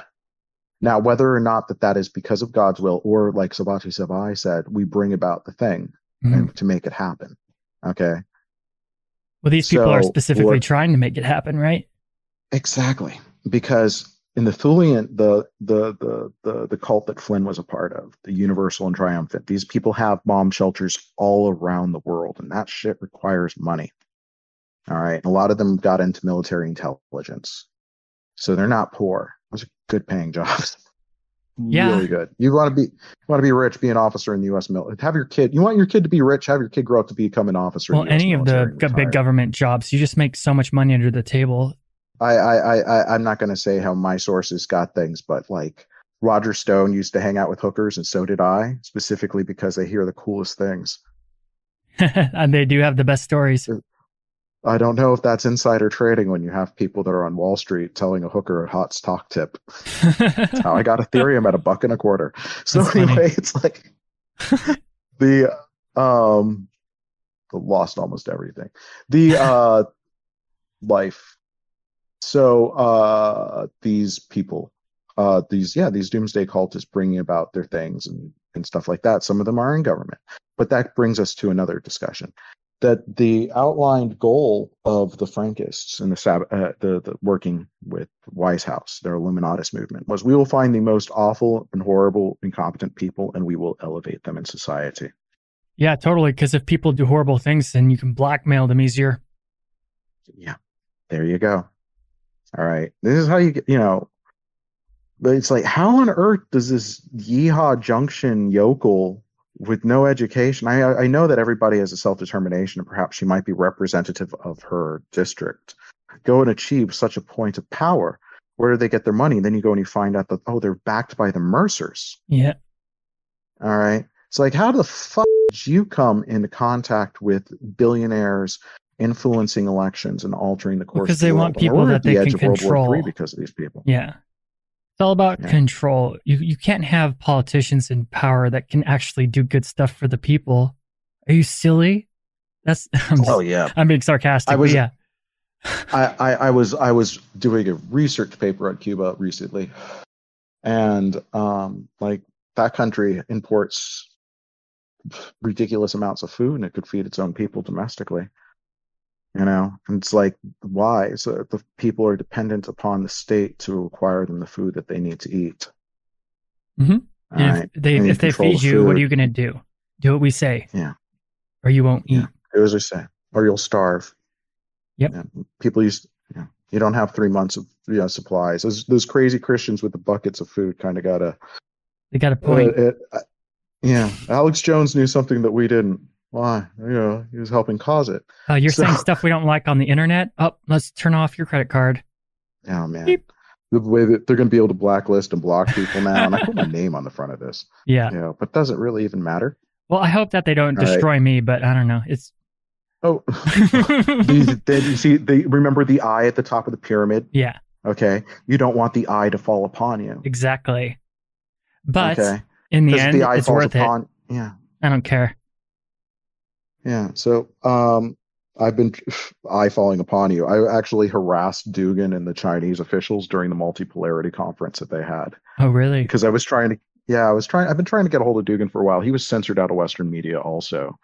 And it was like, I'm like, listen, I need your confirmation on my Arthur Dee thesis.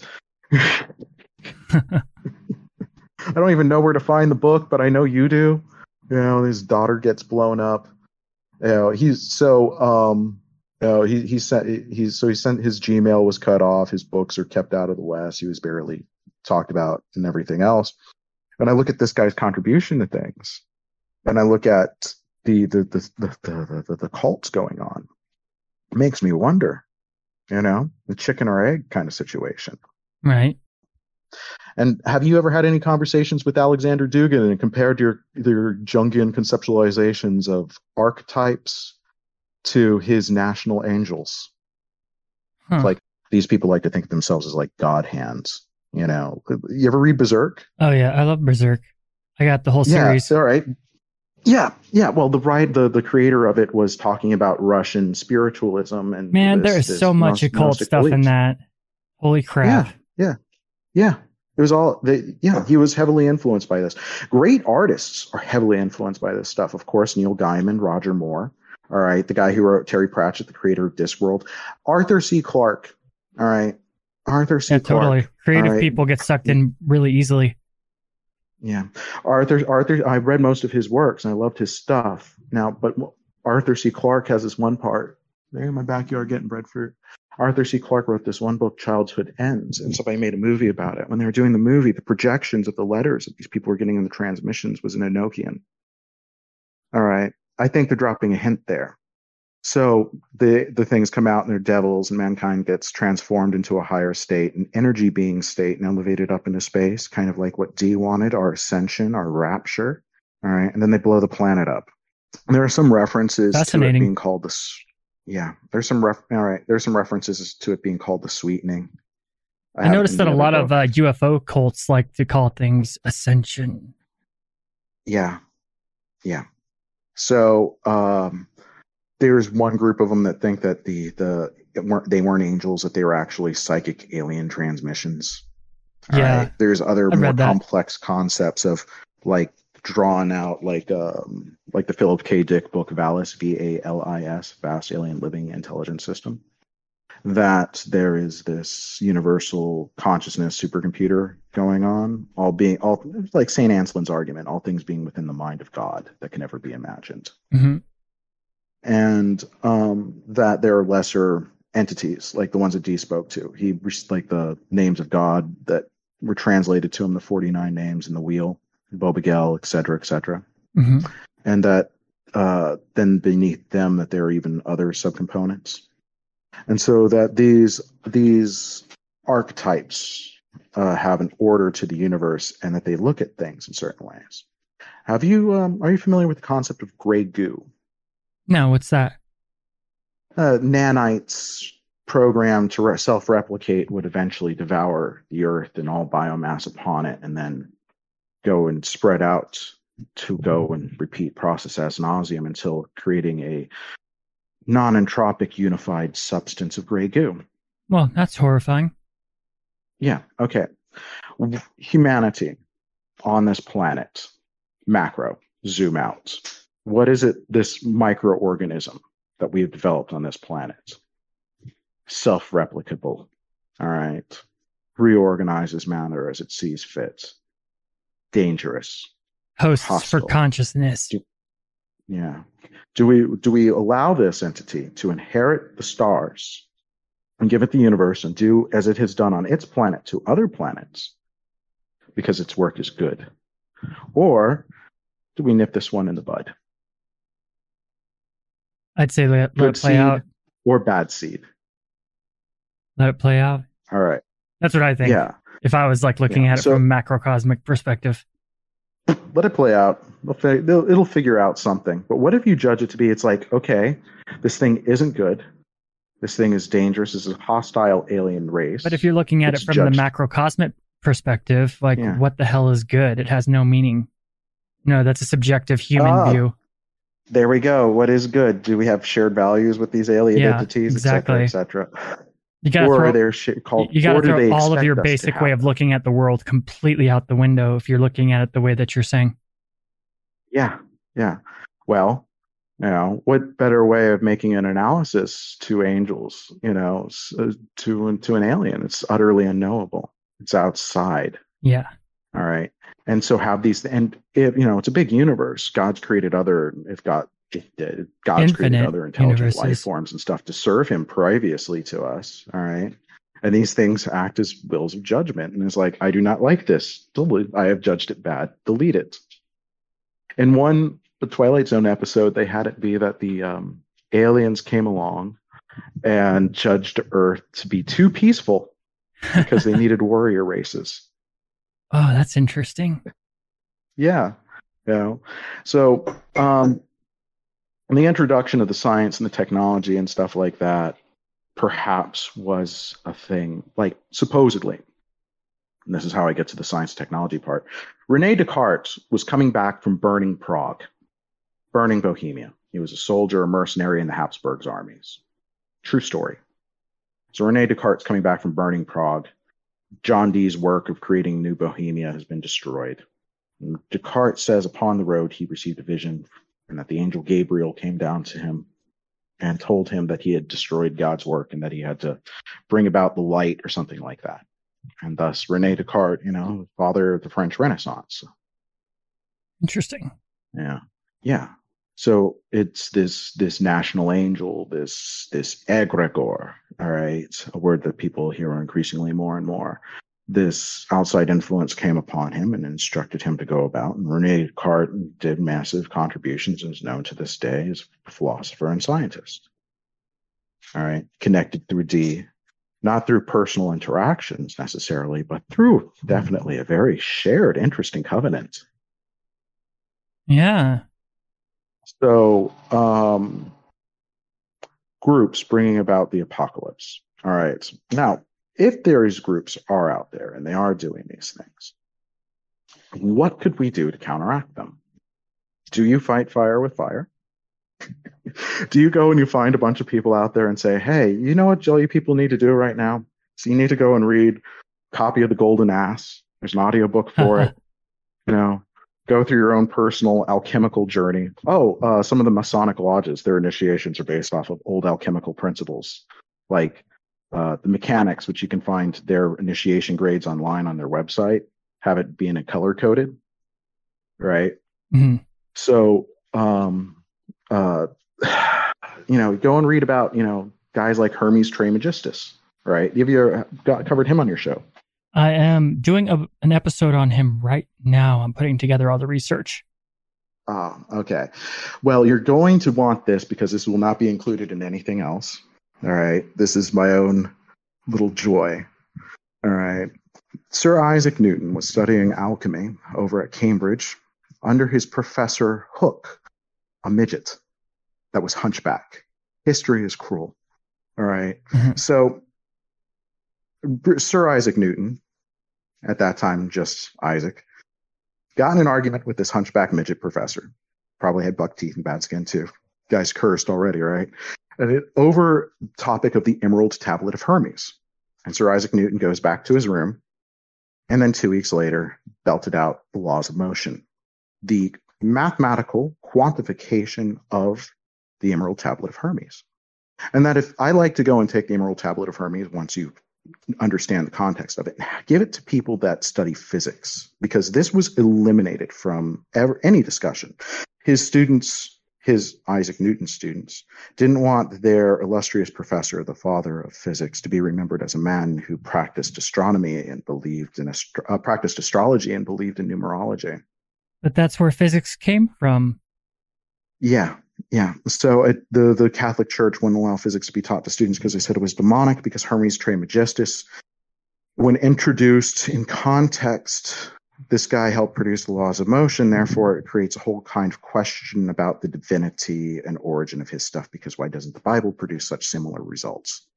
It also means that a lot of our modern science is based off of the occult originally. Yeah. And then there's also when you discuss, uh, so Newton's, when you read the laws of motion, the three universal constants are counted in Hermes' name. And additionally, the uh, principle of entropy is also at the very bottom of it. I like showing it to physics people in physics and engineering after explaining the context and having them give it a read. They usually enjoy it. Oh, yeah. Um, yeah, and also Hermes um, in the Picatrix may have been the one that prophesied the coming of Christ, and that uh, that that that gets also all sorts of weird. There's so many weird ways to look at all this stuff, man. Yeah. You also Oh, can yeah, look at like yeah. the Hermes, um, sorry, the Emerald Tablets of Thoth is another rabbit hole. But when you research that guy a little bit, he's uh not as legitimate, nearly as legitimate as the Emerald Oh. Tablet of Hermes. Well, the origin story of the Emerald Tablet of Hermes is an interesting one Yeah. because there's two variations of it. And they claim that a little boy fell into a cave in Cappadocia. All right. Cappadocia, by the way, is in Turkey, modern day. It has a lot of really, really nice caves and hotels in them. All right. I think that there's probably some kind of party that goes on there. I'm going to find out. the um, ah, I hunt for these things. so the um, cave in Cappadocia. There's a s- similar story about was how they found the uh, tomb of the man who founded the Rosicrucian order. Oh, fell into a cave, you know, an entrance of this thing, and Christian found these Rosencreutz. tablets. Mhm. Yeah, there we go. So uh, the guy who created the legend of Christian Rosencreutz was most likely Francis Bacon, who was drawing upon the legend of the origin of uh, the Emerald Tablet of Hermes and his introduction of Rosicrucianism to the West. Yeah, that's interesting. So th- there's it's the little little weird subtleties, but although ro- the but that's that origin story that we're speaking of now. Rosicrucian himself comes from even earlier than that, of course. Um, Yeah, Hermeticism So, goes all the way is- back to ancient Egypt. all right, so this is where mm, this is going to go and kind of veer off of D, but keep with it. Okay. All right. So we know that the Masonic lodges that were formed up in 1720 were built. The first one was built off of the stones of the walls of the city of London. And the first, the, the Guild Hall is also there. The Guild Hall is like the, the, you know, think about intellectual property rights now and stuff like that. The guilds used to have it sewn so sewn up that if you left your profession, they would dispatch an assassin to kill you. Oh yeah, they took their The shit guilds had- seriously. Yeah, the guilds had existed since Rome. All right. Yeah, and you couldn't give away the secrets. Are you crazy? Yeah. Nah. Yeah. So they built the guild hall is there. So the guilds and the masons and these elite families and corporations control the world with their invisible financial empire. As Meyer Rothschild said, the man who controls the money has more power than any king or emperor, and I control the money. Yep. Okay. Good on you, Meyer. the uh what so sometimes you know a little, a little good, a little bad. You can never. People are innately selfish, evil people. You know, it's just march of humanity. You can't get everybody to go and do things. Most people if are just shades of gray. life. Yeah. Huh? Most people are just Yeah. shades of gray. Like 99% of people. Only like 1% or less than 1% are like pure good or evil. They're extremely rare. Saints. All right, go and find that guy and canonize him. Buy him. Don't give him anything though. You might corrupt him. He probably would Give just want to hang out by himself, most likely. All right,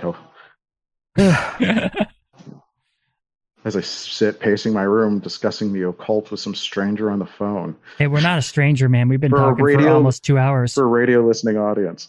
All right. Um, which beat trails of thought. So um, we're discussing the lodges. So these this guild the guild halls and stuff like that. This is the secret network that controls the world. It makes you kind of think, wow, is John Wick real?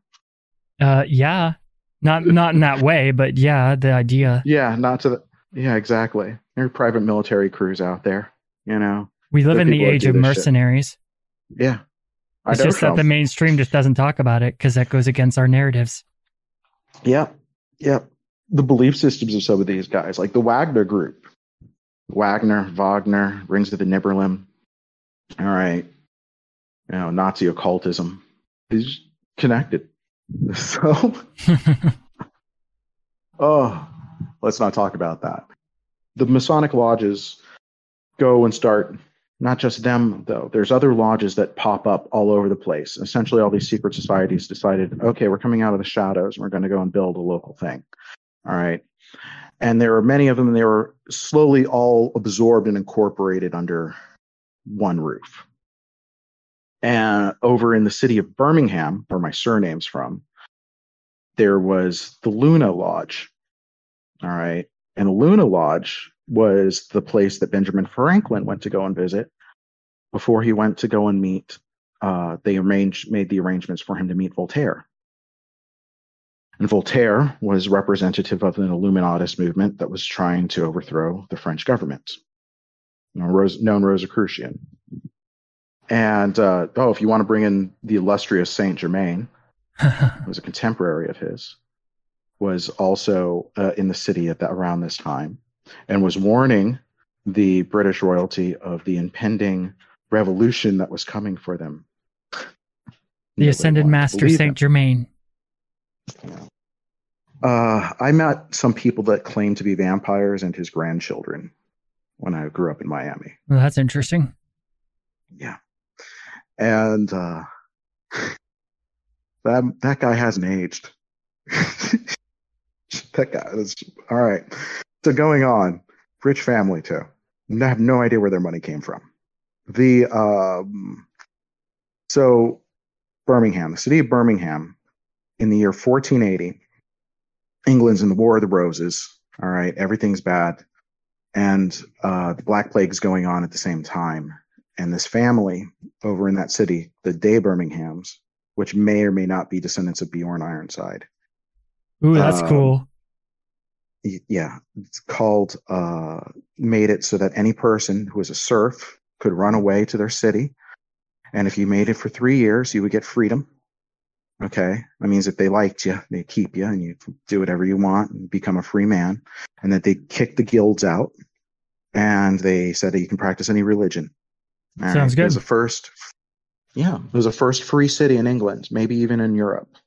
All right and uh, they began printing. Um, they were involved in a secret society movement over there as well at that time uh, to print books. It was like you know legal to teach people to read. The Gutenberg Press came out around 1488 or so, and began mass printing books and spreading literacy. It becomes much harder to control and oppress people when they're literate. Oh yeah. Yeah. So this family goes and creates the first free city in in England, and it spreads. All right, uh, they make laws preventing other cities from doing what they do. All right, but because this is a private town, they can do whatever they want. And in the year 1527, a man named Dudley, who uh, was the assistant to Henry VIII, goes and kidnaps a man named Edward Birmingham after inviting him to the city of London for business talks. Now, the city of London, they had asked him to sell his city, his free city, to them. It's the second largest city in England in exchange for a ridiculous amount of money. And he said he wasn't going to sell. And he wanted to go and create a classless society. So they caught him on the road and they arrest him. They put him in jail for highway robbery because he was asking for too much. Actual charge. You check the wiki Wow. and they got him to after a year in the tower of london of torture they got him to sign everything away for one pound Huh. and they yeah and they gave him a 40 pound a year uh, deal which is like real poverty and they kicked him out of his house and his family too. Now he had a lot of cousins all right and they had spin-off families and like my family in northern ireland and they had others ireland and they had others in like wales and, and scotland and norman france. And those families eventually sold all their stuff and came to the united states and established the first masonic lodge in 1735 over in south carolina. I think it's like the AF or something like that, ancient Freemasons. And um, in 17 by 1775, they had um, started up guerrilla warfare in the South. You can Google the name James Birmingham. James Birmingham is uh, an ancestor of not my direct. Yeah, he is my ancestor. He died fighting uh, in a bush battle against the British soldiers. A lot of people like to think 1776 and then it happened my family was already at war trying to expel the British and was having bushfire wars with them in the South. Cool. We were like, yeah, yeah, we were like proper like American patriot revolutionaries. Deleted from history. You know, having the story of a landless royal family that believed in freedom and helped create the United States would really compete with the 1776 narrative. So it's edited out of history. Can't have that. Yeah, yeah. So they they were probably aware of the um, doomsday movement. Okay, the whole apocalypse thing, because of the Masonic implications and that that guy Elias Ashmole being the first known Mason. So he was, you know, in his publication of those books, right? Uh, the the the true and faithful account of what happened between John Dee and some angels their publications of these books allowed for the proliferation of what the understanding of what was going on because it was the five mysteries of John Dee. Now, I'll close this conversation since you never read this. I'm, just, I'm going to go and skip to page 365 of the book. They've received, at this point, they've received all of their transmissions, their little sigils that looks like things out of the seals of Solomon. They've received um, the Liber Loagaeth, which is a um, very it's a book that's penned in it, and they didn't know how to translate it at first. That came later, and uh, it's it's a discussion about the emergence of the Antichrist. Ah, here it is. Okay, page three ninety five. All right, the entity is speaking to Dee is is Madimi. No, Yeah, it's Uriel. Okay, yeah. Okay. Madimi was their main guide overall throughout the entire conversations, but Uriel was the one of the other main people they talked to. Yeah. So Uriel, who is the um, force of God, and Uriel, I believe, is supposed to be the one in the west. I'm not sure. There's like an invocation of the um, Yes, the Uriel is watchtowers. is the west and he is earth. yeah. He is the west and he is earth. Okay. Yeah, he's the elements that he rules over is earth and he's in the west. Oh, thank you for telling me that. Yeah, the the the, uh, the relation of the elemental charts and the tablets, the watchtowers, was made later on. Thank you for for for bringing that up to me. I didn't realize that. Mhm. All right. Therefore, I say, prepare your bodies that they may be strong enough for armors of great proof. Of yourselves you cannot, but desire, and it shall be given unto you.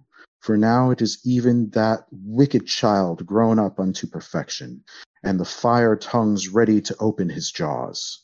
Without, theref- woe therefore shall be to the nations of the earth, and woe, woe innumerable to those that say, We yield. Wickedness, O Lord, is crept up and hath filled the doors of the holy sanctuary, defiled the dwelling place of the holy angels, and poisoned the earth as hers, her own seat. And forty days more must this book be perfected in his own manner, to the intent that you shall allow may be perfected in the workmanship of him which hath sealed it. Out of this shall be restored the holy books which have perished, even in the be- from the beginning and from the first that lived. All right, it goes on. That's cool. Yeah, and herein shall be deciphered perfect truth that imperfect falsehood, true religion from the false and damnable errors, with all arts which are proper to the use of man, the first and sanctified perfection, which when it hath spread a while, then cometh the end. So the message is, is that everybody's supposed to go and read like the Liber Loga and get the knowledge out to the population of what's going on. And then after everybody figures out what's happening, right, and they understand, then the end's supposed to occur. Cool. That's deep stuff. Yeah. Yeah. When people talk about the John Dee thing and will it or will it not cause the apocalypse, that's the passage that they're referencing. hmm Um, in the back of the book, on the John Dee's five books of mystery, there's supposedly a bunch of stuff to go and uh, summon elemental entities. You know, Yeah. uh, that this may be one of the hidden rituals of higher levels of Masons. All right. Yeah. There's also yeah. There's also other books that I felt should be mentioned. That there's a thing called the Abramelin ritual. Yep. Abramelin the Mage. Yes. And he was a contemporary of Dee, and his stuff is never mentioned. So I believe that in order to, invoke the uh, guardian angel, that he had come down, that The HGA. and all, Yeah. yeah, most likely use that ritual to go and bring it about. And for it, you have to be married and be a good Christian and all this other kind of stuff. And it's a long time and a lot of prayer and a room dedicated with an altar. And then you were talking Ah. earlier about the being who was headless that they were talking about. There's also a ritual of that as well. That's called the Bornless ritual. Oh, that's a recreation from Crowley. Do not trust it. No, it's actually Anybody translated said- wrong. It's headless, not bornless. That was an inaccurate translation. Yeah, don't trust Crowley. There's there's the number one thing. Didn't you ever watch Don't the show trust Crowley. Have you ever read about Crow- Crowley? Don't trust him. Don't Obviously. trust him. I mean, if he All right. saw you in Here's the afterlife, short- he'd be like, "Why'd you trust me, a- you idiot?" Yeah, who- here's a shortcut to go and get your guardian angel to come down to you. I'm sure that God loves shortcuts. I just think he was kind of a trickster. So Dee predicted that the year would end in the year 2037. Ah, Yeah. whatever happens, happens. Uh, I hope not. Personally, I don't really, Really? think that, well, in my personal belief system, there's not really room for absolutes in, in any perspectives or ideologies or reality tunnels of these religious, you know, factions. But I believe that people can make things happen on purpose if they really want to. Yeah. Okay. Well, I, I believe that too. Um, very much so. The uh, the, I did that on purpose has been told to me many times. The um, Dee's work has been heavily influential in our world deliberately obscured by people of the pinnacle of power. All right. That's the stuff that I've Mhm. spoken with you tonight. It's taken me two years of reading to uncover. There's some really great books out there too. Like I would suggest also reading "Eliminate the Opiate," um, and anything by. David Livingstone because he offers alternative. I love reading. perspectives. Yeah, oh, there's there's a lot here. All right, and then that's not to mention that there's the requisite moral and religious requirements of this stuff. And I don't think that a lot of the people out there really honestly have what it takes, you know. So I feel a lot of the folks that got into this stuff were seduced by power. I think that a lot of So people who get into this stuff go nuts. That too. There's a program for this in Amsterdam, and you can get a doctorate in esoterica and arcane stuff at this at a university in Amsterdam, and it has a disproportionate number of people in this doctoral program that go insane. Yeah. No, I've interviewed not- somebody from yeah. that. Oh, you do? You, you have a I friend that's in that program? Well, he's an acquaintance. No, he's he. I just A interviewed him. contributor to the show? Yeah, I interviewed him oh, once. oh. He's an acquaintance, but Oh. he's a really interesting guy. And yeah, he said that a lot of the people who do that kind of don't end up very well a lot of the time. You got to have to be Oh, a specific jeez. type of person. Well, because you can What's- also, what type of- well, an intelligent person for one, somebody who can't be easily manipulated, somebody who doesn't get delusions of grandeur, because a lot of the people who do start to delve into this type of stuff immediately get delusions of grandeur, which only leads to cognitive dissonance, mental illness down the line. Oh, well, I hit all the check marks then. That's not good. I mean, during my course of studying this stuff, I ended up finding I'm descended from royalty that made America. And that's pretty cool. Af- After I was inspired to hunt down the people that were trying to overthrow America. It's ironic, but still interesting. Um, I think Yeah. it definitely takes a certain type of person and it's somebody who's not easily impressionable and it kind of has like a, a rock Oh, solid right foundation. You know, it just takes somebody who who has a lot of willpower and mental discipline, I think overall. Yeah, I agree. Uh, I'm terrible at those things. I have total lack of focus, absolutely no discipline, and uh, I'm probably mental. Ah, I don't believe any of that. You seem pretty you definitely seem pretty put time. together. Well, Um, everybody's high all the time. no, the well, I ba- when at the beginning I based my path of um, my path of ascension, one might say, on the uh, conceptualizations of um, that Hassan al-Sabbah guy. Mhm. that he maintained himself in a elevated state of consciousness for a prolonged period of time because he felt it brought him closer to divinity. There's a different path for every single person in existence. So we're coming close to the- running out of time, Though, all being killed off. Yeah, And we're running out of I definitely Okay, have to the have you on again in the future Yeah. because we got a lot to talk about. All right, excellent. Um, well, I hope that this this uh, this interview was fruitful and good for you and your audience, and that it reaches many ears. And um, if they want a reading list, I could send one. Please do so. And all right, and uh, God bless you, uh, wait, wait, wait! Don't go so uh, quick, Mr. though. Hacker. Oh, oh, okay. So, Mr. Thomas H. Birmingham, is there any place that my listeners can reach you? Do you have any um, social medias that you'd like to share? Any anything that you'd like to share so that people can come and find you anywhere and look at your Well, I've purposely been putting myself out. Okay, well, since you put it like that, I'll, I'll tell you. I have a GoFundMe for sponsoring my insanity. Uh, the All American Antichrist underscore eight. I decided to turn. I was drunk and high and decided to make it into a wrestling character persona. and was this. I made that also as my uh, VK account when I went and harassed the Russian intellectuals this weekend. the um, yeah, they they thought the CIA was hacking their conference. you troll. Yeah, I I, I, tr- I trolled the architects of World War Three. Do you have go any? go home? Do you have any social media that you'd like to share? Nothing, I've been banned from pretty much everything. Oh, okay. Discord ogre mage hashtag uh, what was it zero five eight seven. All right.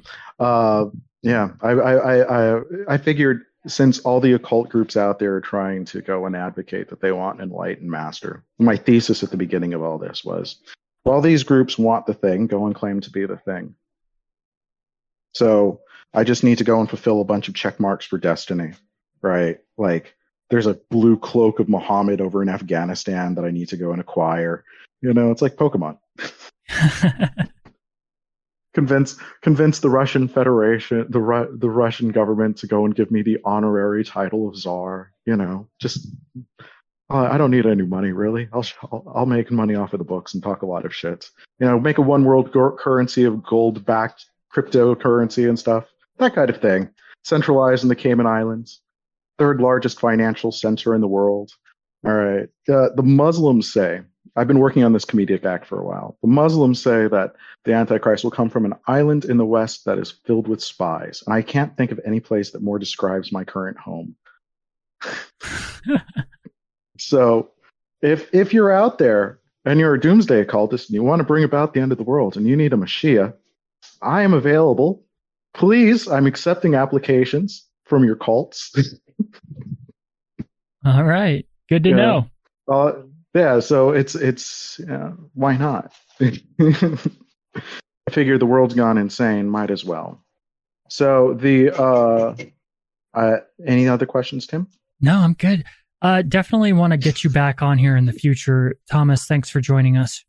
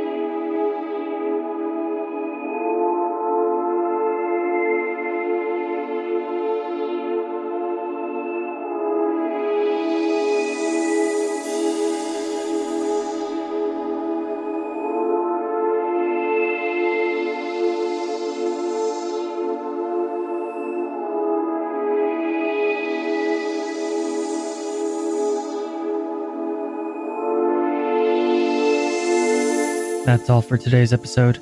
Hope you enjoyed this interview with Thomas H. Birmingham.